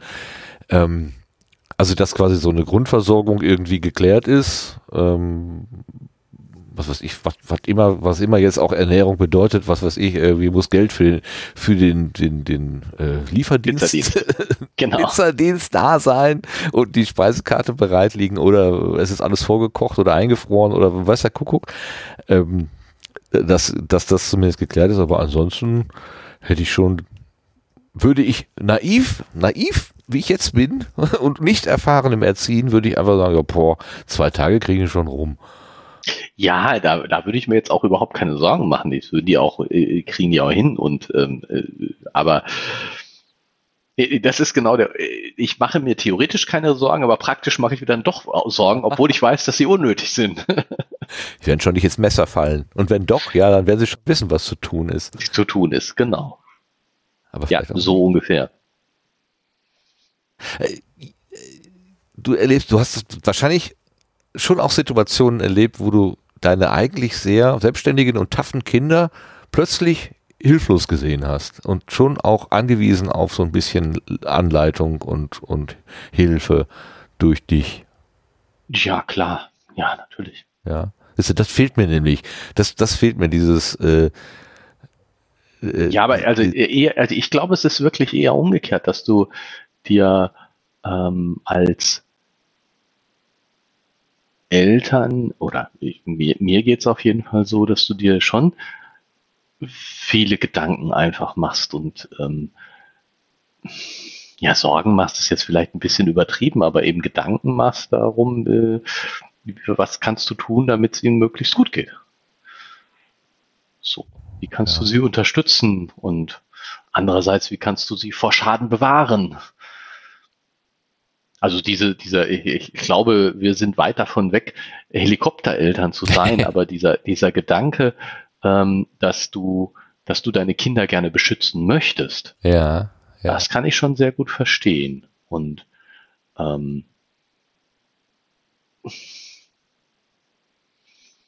ja. Äh, eben doch eine Fürsorge. Äh, ja, Fürsorgepflicht ist jetzt schon falsch, also Fürsorgewille sozusagen. Ja, Fürsorgewille, genau. Ja, du willst einfach, du musst, du musst dann schon, ähm, ja, ist, mir fällt jetzt kein gutes Beispiel ein. Das, das schlechte Beispiel, was mir einfällt, ist der äh, ganz zu Anfang in Grundschule, ich meine, das ist schon echt lange her, ähm, die, der Schulweg, dass du Ähm, du sagst, du sagst dir selbst, die Kinder müssen alleine zur Schule gehen und das ist gut und richtig so. Das sollen sie auch tun. Und du stehst da auch voll hinter. Ähm, aber dann d- d- der erste Tag, wo du sagst, so, jetzt gehst du alleine, oh, ja. ist dann schon ein bisschen komisch. Oh ja, oh ja.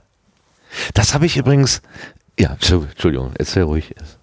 Nö, das, also das war das, was ich sagen wollte. Und ich kann...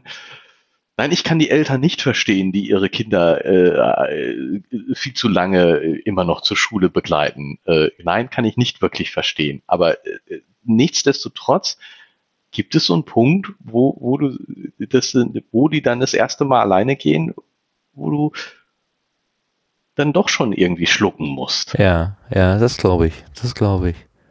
Ich habe ähm, irgendwann vor einiger Zeit äh, meinen meine Abfahrtszeit, also mein, mein Dienstweg, äh, wie heißt das bitte, hier meine Pendelei, meine Autopendelei ein bisschen in der Zeitachse verschoben und fahre jetzt oder bin in der letzten Zeit oft so gefahren, dass ich gerade äh, zu der Zeit auf der Straße war, wo diese ganzen Grundschüler irgendwie auf dem Weg zur Schule äh, waren. Ja. Und da sind ja teilweise so wirklich winzige kleine Menschenwesen unterwegs mit, mit Ranzen, die irgendwie dreimal so groß sind wie sie selber. Ja. Wie die selber. Das ja. ist so irre. Und äh, aber manchmal in Gruppen, zwei, drei oder manchmal auch alleine und äh, und ich komme in meinem großen Auto da vorbei und zwischen mir und dem winzigen Menschenwesen ist irgendwie so gerade mal so ein Meter Platz oder so, äh, wo ich dann auch denke, uah, bitte lass das alles immer gut gehen. Ähm, und dann habe ich oft auch gedacht, boah, einerseits gut, dass diese Knirpse lernen, äh, ihren Weg da alleine zu machen und sich auch irgendwie da durch den Straßenverkehr durchzuwuseln und also keine komplizierten Manöver natürlich, aber einfach nur auf dem Bürgersteig bleiben. Das ist ja, glaube ich, schon die mhm. Aufgabe, wenn, wenn man die erstmal verstanden hat, ich glaube, damit ist schon ganz viel gewonnen. Ähm, aber da habe ich auch gedacht, Die, die, den Schneid zu haben als Elternteil, dann nicht irgendwie zwanzig Meter oder so im Sicherheitsabstand hinterherzulaufen und zu gucken, geht auch alles gut, geht auch alles gut, geht auch alles gut. Und einfach, genau. einfach loszulassen, das ist, äh, boah, ich stelle mir das schon schwer vor. Also da habe ich echt so mit dem, äh, das, das war für mich so öfter mal so ein Gedankenexperiment, wie würde ich das wohl machen? Und genau wie du es gerade beschrieben hast, äh, boah, zwei Seelen schlagen in der Brust, ne? Auf der einen Seite möchtest ja, man, du Selbstständigkeit. Man weiß, was man tun muss und mhm. was man, was, was richtig ist. Und, und man macht das dann ja auch, es, so schlimm ist es jetzt auch nicht, aber sozusagen, es gibt da schon die Mo- Momente, wo man dann so, ja. Aber auch erstaunlich, dass diese kleinen Wesen dann schon so, so tough damit klarkommen. Also irgendwie, ähm, die allermeisten sehe ich da jetzt nicht irgendwie verzagt oder irgendwie suchend und irritiert, sondern die wissen genau, was sie wollen und die machen dann auch, ja. was sie wollen. Ja. Die können das, die können das auch. Da ja. kann man auch drauf vertrauen, dass das schon okay ist. Das ist schon sehr, sehr faszinierend. Ja, so ist das mit den lieben Kinderchen. Oh. Ja. Du, ich bin durch. Mir fällt nichts mehr ein. Lesen und mehr. Bei dem und mehr tue ich mir gerade schwer. Gelesen habe ich ja. Ja, ich äh, mir fällt auch nichts mehr ein. Dann lassen wir es doch dabei. Den Strafzettel haben wir und unsere äh, meine, meine Neugier auf die Autorennen und was da jetzt nun wirklich passiert. C und C. Ach, das ist nur so eine vorübergehende. Hast du den Buchstaben auch so gut. Ach ja, nun, nun. Nein, nein, das ist eine vorübergehende äh, Flause. Die geht auch wieder. Ja, ich meine, ich könnte mir auch vorstellen, dass der Charlie da sozusagen sich jetzt gar nichts ähm, Ernstes bei denkt, sozusagen. Ich meine, der ist mit der Claudia, ist ja ja befreundet, das ist ja auch überhaupt keine Frage. Äh, und das ist eben eine gute Freundin von ihm und nicht mehr und nicht weniger. Aber für Claudia ist das ja, glaube ich, schon so ein bisschen mehr auch. Hm. Ich habe letztens einen, auch so einen, so einen Spielfilm gesehen, da, da ging es irgendwie darum, glaube ich, vier Ehepaare, die so ein Wochenende, so ein, so ein Beratungswochenende irgendwie auf so einem Schloss oder was äh, hatten. Und das war insofern ganz witzig, weil die, die Paare wurden von Schauspielern gespielt, aber die Therapeuten, äh, die da so diese Ehegeschichten aufgearbeitet haben, das waren echte Therapeuten. Also das, die haben das also wirklich knallhart durchgezogen. Das war äh, ziemlich gut. Und da war ein Ehepaar dabei, äh, die sagten, wir haben uns irgendwie mit sechzehn oder siebzehn kennengelernt, äh, lieben gelernt und seitdem gibt es keine anderen Impulse in unserem Leben, keine anderen Menschen, die irgendwie so, wo man mal gucken, ja, wie ist denn das mit einem anderen Menschen zusammen zu sein oder so, ja, wie funktioniere ich da, ist das irgendwie anders, fühlt sich das anders an oder irgendwie sowas. Ja. Ähm, und da habe ich auch so gedacht, ja, stimmt, ne? als, als, als ich noch Schüler war, Ju- Jugendlicher, da war irgendwie auch so das Bestreben, ja, jetzt hier den Partner fürs Leben finden unbedingt und dann immer zusammenbleiben. Ähm, das war sozusagen das Ziel aller Wünsche. Und äh, in dieser Rückschau, da in diesen therapeutischen Sitzungen, da war im Prinzip das Ziel der Wünsche, ja, ich möchte auch mal was anderes erleben, immer dasselbe. Das, ich will auch mal wissen, bevor ich sterbe, wie das ist, mit einem anderen Menschen zusammen zu sein, sozusagen. Ähm, da habe ich auch so gedacht, hm, interessant, äh, so, wie unterschiedlich die Perspektiven sein können. So. Äh, deswegen eine Schülerliebe hat, sehe ich schon eher mit einem gewissen Verfallsdatum. Also irgendwann ist sie auch vorbei. Dann kommt was Neues. Vielleicht bin ich da auch nicht romantisch genug, kann ja sein. Also du, du denkst jetzt wirklich, dass Karen und Charlie, äh, dass das ein Verfallsdatum hat? Leider ja. Also jetzt nicht nur äh, als Realist, äh, sondern auch hier im Rahmen des Buches. Die Prognose wage ich noch nicht. Dafür ist das äh, die Geschichte, ja, also ich denke mal, das wird sich jetzt innerhalb von Wochen abspielen oder so und nicht jetzt nicht über, äh, über Monate oder Jahre hinziehen oder so. Äh, aber spätestens, wenn äh, Charlie und, und, ähm, und, und Karen zur weiteren Ausbildung in unterschiedliche Städte ziehen oder so und andere Freundeskreise aufbauen, dann wird es schwierig. Prognostiziere ich jetzt mal. Gut, aber ich meine, das, das wenn ich, sprengt jetzt auch wirklich den Rahmen des Buchs und, und ähm, ist jetzt auch, ich, ich kann bei der äh, romantischen Vorstellung bleiben, dass, das, äh, ist, äh, dass sie einfach für, füreinander geschaffen sind und eben. Ah, so, ja, zwei Hälften, so. eine, eine Einheit, genau. genau. Ähm, und, und dass das unrealistisch ist, ja, das stört mich an der Stelle nicht so besonders. Oder dass es, ne, unrealistisch kann man nicht sagen, sondern unwahrscheinlich ist, dass es wahrscheinlich nicht so kommen wird. Aber, ähm, also, aber was du gesagt hast von wegen, ähm, dass man ja auch mal was anderes ausprobieren möchte, ähm, äh, also, oder dieses Paar jetzt in diesem Film, ich glaube, das, ähm,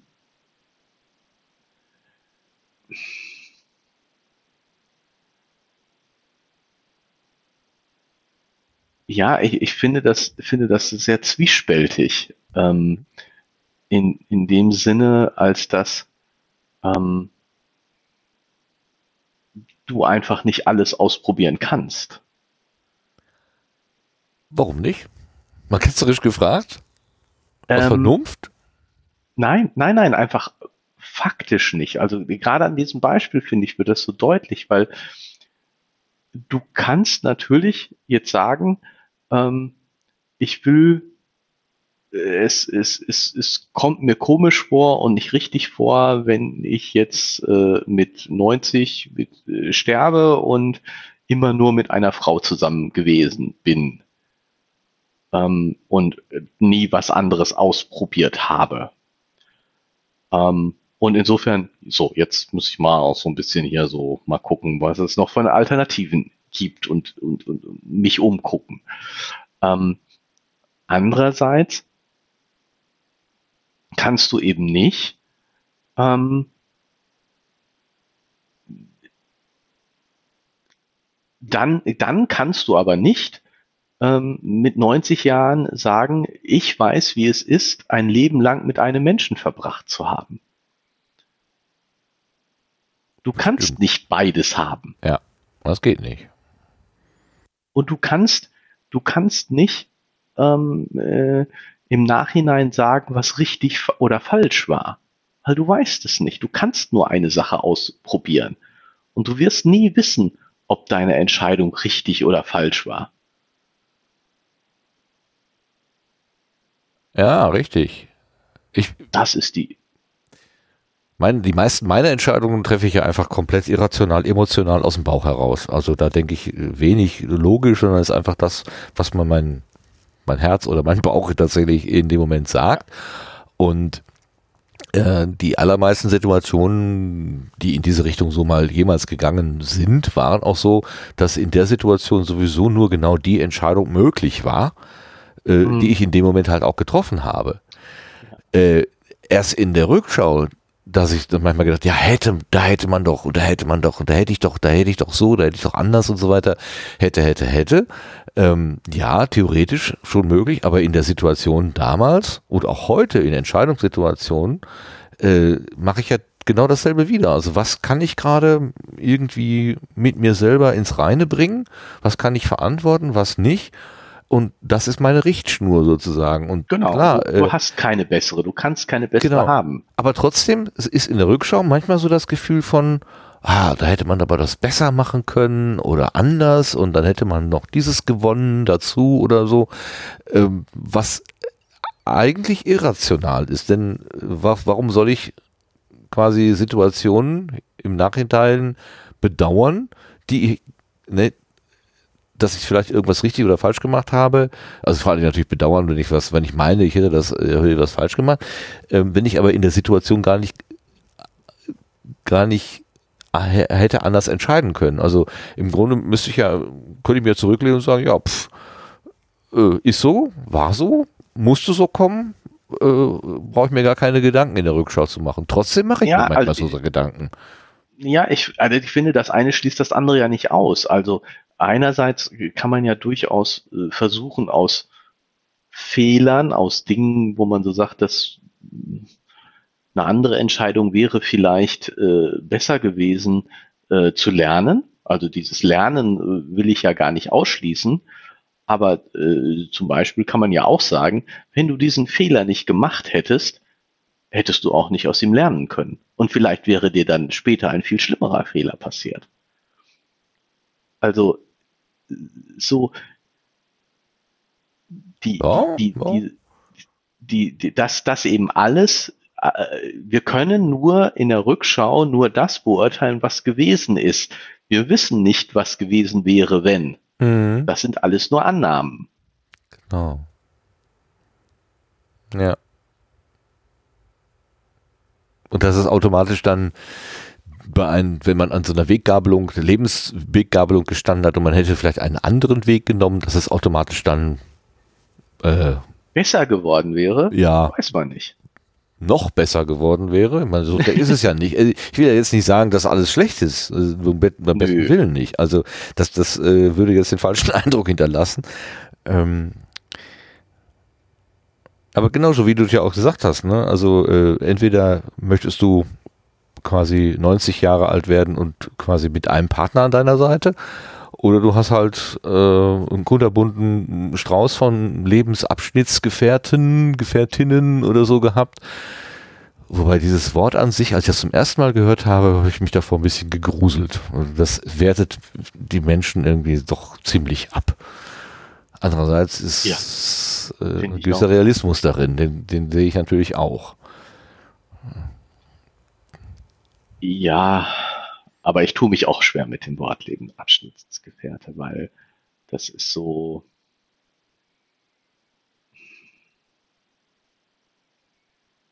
Als ob es, als ob dann alles vorbei wäre. Das kommt mir so komisch vor. Ach so, ach so. Ja, für mich ist das von vornherein dann so, äh, da, da wird das Ende gleich mit eingekauft. Also wir sind genau, jetzt genau. Es gibt so ein, und das, als ob das alles so in klare Abschnitte einteilbar ja, wäre. Ja, ja, genau. Ach ja, jetzt ist der Abschnitt zu Ende, okay, alles klar, jetzt kommt der nächste. Und ja, als wenn sich die Person verbrauchen würde. Das tut sie ja nicht. Die Person, mit nee. der ich zusammenlebe, verbraucht sich ja nicht. Ich ja nicht. Genau. Ja, ist und er dann nicht irgendwie leer gegessen, ausgetrunken oder was weiß ich. Ist, äh, klar verändert sich die Person auch, aber ich verändere mich auch und vielleicht verändern wir uns ja in gleicher oder in geeigneter, unterschiedlicher Art und Weise. Das ist ja alles möglich. Ähm, ja, aber, aber die, dieses, ja, jetzt ist der Abschnitt halt vorbei. Ja, genau. Das kommt mir komisch vor. Noch kürzer ist dann die Sommerliebe, ne? Die ist dann zu Ende, wenn der Sommer vorbei ist. Ja. Oder eine Ferienliebe oder ein Kurschatten. Der ist genau sechs Wochen lang und dann ist vorbei. Ach nee, keine Kur ist heute mehr sechs Wochen lang. Es gibt ja genau. nur noch drei Wochen. Außerdem heißt es Anschlussheilbehandlung. Anschlussheilbehandlungsschatten. Das klingt richtig bescheuert. Ach Gott, oh Gott, oh Gott. Oh je, oh je. Ja, obwohl, das, das ist schon wieder was anderes. Das jetzt so abzutun als ganz schlecht.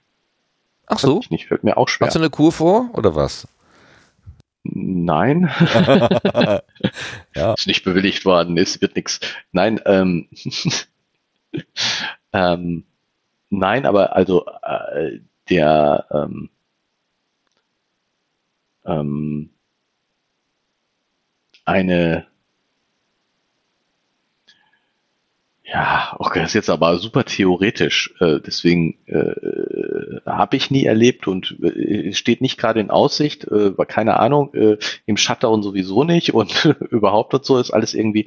Aber ähm, der der der Reiz, der sich daraus, also ich kann mir den Reiz sehr gut vorstellen, der sich aus einer äh, äh, definierten Endlichkeit ergibt. Also dieses dieses dieses dieses Art von, wo du jetzt Kurschatten gesagt hast, mhm. ähm, die, der Reiz, der sich daraus ergeben würde, dass man eben weiß, es ist eine endliche Zeit. Wir haben nur eine endliche Zeit zur Verfügung. Ich meine, das, das kann ich schon irgendwie sehr nachvollziehen. Und dass, dass so ein definiertes Ende eben auch was Positives haben kann. Ach, ist ja interessant. Aber das würde ich dann zum Beispiel nie als Lebensabschnittsgefährtin bezeichnen, nee, das ist ein sondern Abenteuer. Ne, das ist, das ist, das ist, genau, das ist ein Abenteuer, es ist was ganz anderes. Aber ähm, mir geht das oft so, wenn ich irgendwie in Urlaub gewesen bin und das war irgendwie sehr, sehr angenehm. Und dann bin, was weiß ich, ich habe irgendwie zwei Wochen Urlaub und dann bin ich in der zweiten Hälfte der zweiten Woche und ich weiß, in drei Tagen ist Schluss. Dann fange ich schon an, traurig zu werden. Dann kann ich das schon nicht mehr genießen, obwohl das natürlich auch Unsinn ist, weil ich bin ja noch da. Ich könnte es ja noch genießen, aber dadurch, dass ich eben weiß, in drei Tagen ist dieser ganze schöne Zustand wieder weg, äh, falle ich schon in so, in so ein Loch und das würde wahrscheinlich äh, dem, dem Genuss oder dem, was du sagst, ich, ne, es, ich weiß, es hat ein Ende und äh, würde dem zuwiderlaufen. Also das würde wahrscheinlich nicht wirklich funktionieren bei mir. Ja, aber andererseits, ähm, ja, stimme ich, kann ich dir zustimmen, aber also einerseits möchte ich dazu anmerken, dass es auch sozusagen eine, ähm, so eine, so eine süße Melancholie geben kann, dass du in der Trauer schwelgst und die Trauer genießen kannst, die da drin steckt.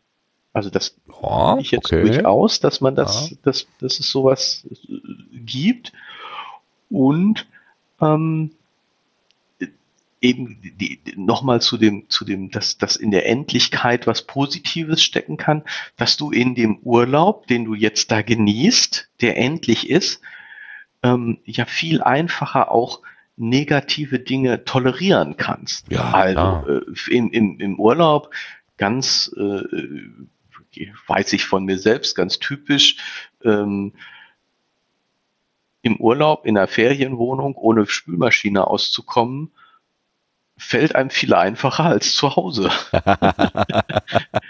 dieses dieses ich liebe Manko es. Kann, ich, kann ich in einer kann ich in einer Ferienwohnung sehr gut ertragen. Zu Hause hätte ich damit ganz große Probleme, ähm, was eben daran, daran liegt, dass es endlich ist, dass ich dass ich über diesen diesen Fehler hinwegsehen kann, ja, relativ problemlos. Na klar, na klar. Und dann fällt es mir nicht schwer, von Hand zu spülen, was ich zu Hause total hasse. Ich liebe es, wie du von dem romantischen Ideal zu dem ganz profanen so in, in quasi in einem halben Satz runterkommen kannst. Super, das ist ganz großartig. Ja, aber das ist natürlich, das stimmt natürlich. Klar, wenn du weißt, äh, diesen Zustand, der ist zwar nicht gut, aber naja, in drei Tagen ist das ja eh vorbei. Das setzen, sitzen wir auf der linken Arschbacke ab. Äh, das geht schon. Genau. Und dann kann ich eben, fällt es mir leichter, nur das Positive zu sehen. Aber dann ist es ja nicht das feurige Abenteuer, was ich jetzt irgendwie so idealerweise vor Augen hatte. Also mit zwischen, zwischenmenschliche Abenteuer. So. Ja, ja äh, doch, warum nicht? Aber auch da würde ich doch die, die negativen Sachen einfach ausblenden. Also ich meine, dieses Abenteuer zum Beispiel würde dann doch auch ähm, eben nicht voraussetzen, dass ich mich mit demjenigen in einer normalen Situation überhaupt verstehe. Ja gut, ehe e- e- man an äh, kritische Situationen kommt, wo man vielleicht die Beziehung dann mal richtig auf die äh, Probe stellt, Probe stellt brauchst du ja gar ist die Zeit schon wieder ja? vorbei. Also der Zauber ja. der, der, der, ersten, der ersten Begeisterung, der trägt einem dann einfach die, durch, die, durch die Zeit. Klar, natürlich. Also jetzt, schwierig wird eine Ehe oder überhaupt eine Beziehung, muss ja gar keine Ehe sein, das wird ja sowieso erst auf der langen Strecke. Da muss man erstmal gucken, ähm, wie sagt, wie war das so schön? Äh, wie war das denn der klassische, der, wer, wer, was war das denn noch? Ähm, die Liebe verfliegt? Nein. Oh, was war das denn? Ich habe doch einen Klassiker mal auswendig gelernt. Der hat das sehr gut getroffen. Ah, das muss ich aber nochmal nachgucken.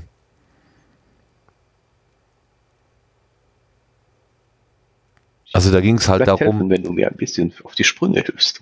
Äh, warte mal, ich äh, frag, muss mal eben die Suchmaschine bemühen mit den drei Fetzen, die ich noch weiß.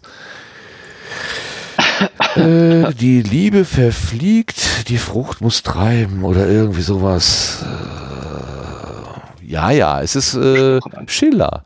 Lied von der Glocke? Ja. Guck an. Ei, ei, ei, ei. Die Glocke. Die Altvorderen. Was habe ich mir denn da? Was hab ich mir da? Ganz selten selbst. Oh gut, okay, wir gucken mal. Schiller-Zitat, das Lied von der Glocke.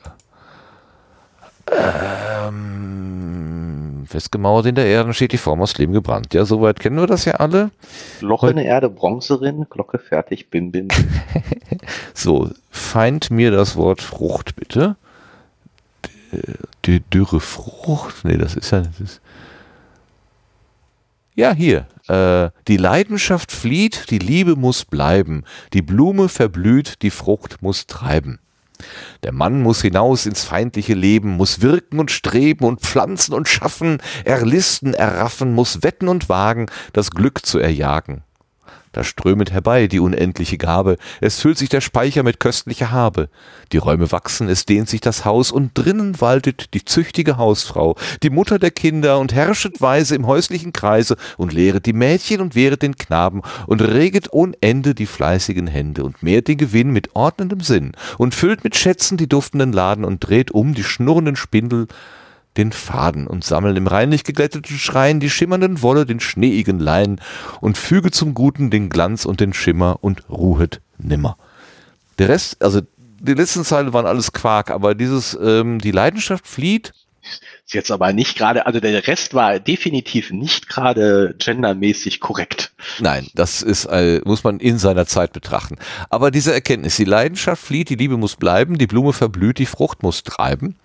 Also, das mit dem Wort muss ist schon mal äh, ganz schlecht, ist nicht, aber ist dass, nicht dein dass Ding. Da ein Wandel drin ist in, in dem, was man eben so auch an, an Lebensinhalt irgendwie äh, sieht und auch äh, in, der, in, der, in, der, in der Partnerschaft durchaus. Also am Anfang ist halt Leidenschaft, da ist das dominiert und am Ende ist es Liebe.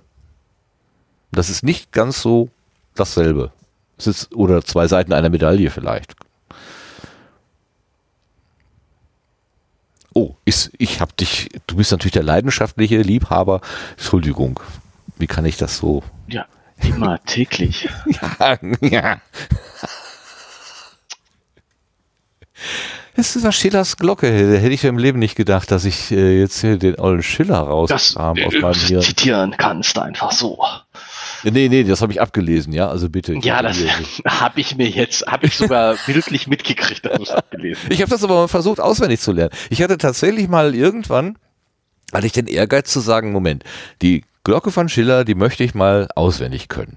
Weiß nicht warum, aber das war so, das möchte ich können. Und ich glaube, dann habe ich mir das mal aufgeschrieben und das waren so meine Zettel, also sechs Seiten oder so. Ist nicht gerade wenig. Und dann habe ich, glaube ich, die ersten zwei, das ist ja so, wenn man, wenn man sowas auswendig lernt, die ersten zwei Seiten liest du halt immer wieder und immer wieder und immer wieder. Man, man kommt ja bis da hinten hin, kommt man ja selten nie. Mhm. Selten nie, meistens nie. äh, Meistens nie ist besonders gut. Und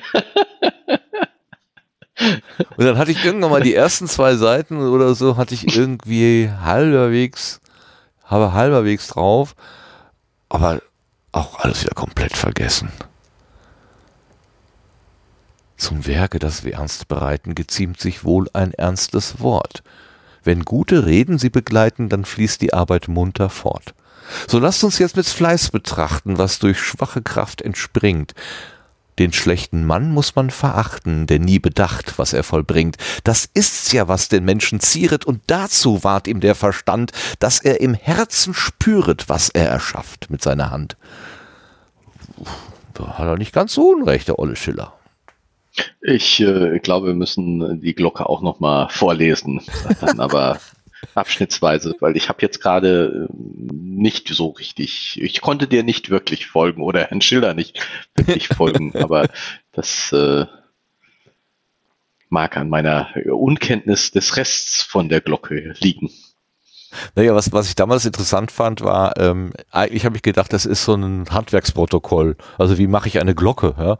Weil, weil dieses ähm, äh, festgemauert in der Erden, steht die Form aus Lehm gebrannt und so und nehmet Holz vom Fichtenstamme, doch recht trocken lasst es sein und so weiter und dann weiße Blasen sehe ich springen, wohl des Massen sind im Fluss, lasst den Aschensatz durchdringen und so weiter. Also diese reine Produktion Bronze, ja. äh, so wird richtig halt beschrieben, aber drumherum, deshalb ist das Ding ja auch so lang, steht noch ganz viel so Lebensweisheit. Ja, deswegen ist es wahrscheinlich auch so berühmt, weil es gar nicht so schlecht ist. Und die allermeisten brauchen gar keine Anleitung zum Glockengießen, sondern die suchen darin was nicht anderes. Wirklich. Nicht wirklich. Ich habe immer gedacht, das ging, das ging hier ums Glockengießen. Falsch, ganz falsch. Oh Gott.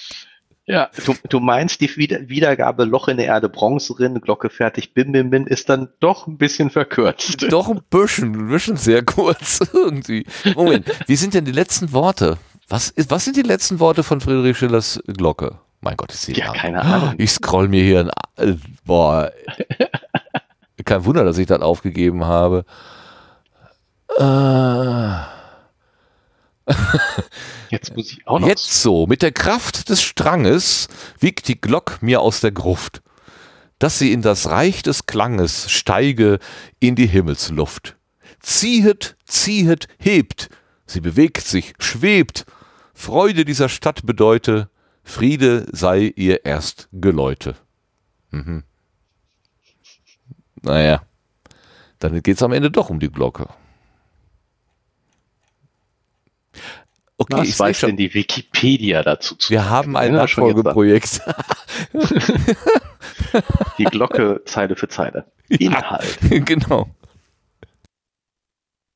Ja, was, Schiller was? verbindet die kundige Darstellung eines handwerklichen Glockengusses mit allgemeiner Anschauung und Kommentierung des Menschenlebens, seiner Möglichkeiten und Gefahren.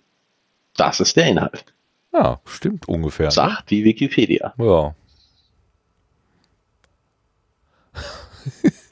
Boah, ey, ich kram in meinem Hirn und was kommt raus? Die Glocke von Schiller.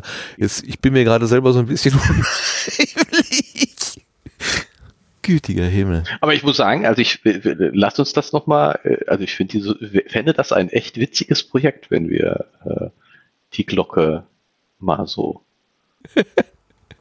Ja, okay. Vergessen wir nicht. Die ist lang genug. Da kommen, kriegen wir auch drei Folgen raus.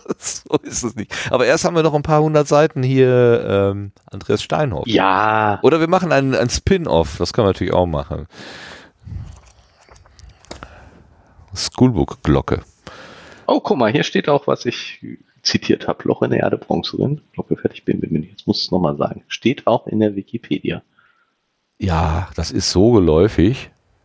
Ja. Das würde mich auch wundern. Die Wikipedia ist ja von Menschen gemacht. Ah ja. Ah ja, warum eigentlich nicht? Gut. Ja gut, komm, lass mich nicht hier vom, lenk mich mal von Wikipedia wieder ab. Äh, ja, von Wikipedia ablenken. Ich würde sagen, wir schließen diesen äh, Teil ab. Ja. gut, heute und hier. Machen wir. Ja, gut, alles klar. Ähm, wie nicht, immer wollen wir... Nicht ohne wir, zu erwähnen, dass das ganz gut funktioniert hat hier mit unserer Remote-Geschichte. Also äh, ja, ich hätte schlimmer auch, sein wir können. Wir sind uns äh, so ein bisschen ins Wort gefallen. Latenz äh, fand ich jetzt merklich im, im, im Vergleich zum äh, Face-to-Face-Gespräch. Äh, aber es ging noch. Ähm, Und ähm, wir, wir sollten wie immer sagen, dass wir uns vornehmen, uns häufiger zu treffen und ah, ja, genau, schneller genau. voranzukommen. Der Glaube, also Mal. die Hoffnung, die Hoffnung stirbt ja nie, genau. Genau. Ich habe gerade nochmal nachgeguckt, ob auf der Webseite Kommentare eingegangen sind. Ja, es waren zwölfhundert Kommentare, aber natürlich alles nur Spam. Also das, äh, nichts, nichts von, und ich glaube, ich muss noch drei Tage löschen, bis die alle wieder weg sind. Ist alles ein bisschen unhandlich. Naja. Okay. Kann also ich es hat auch niemand sagen. vermisst. Wir, haben, wir wurden nicht vermisst. Das ist doch schon mal gut. Ja. ja.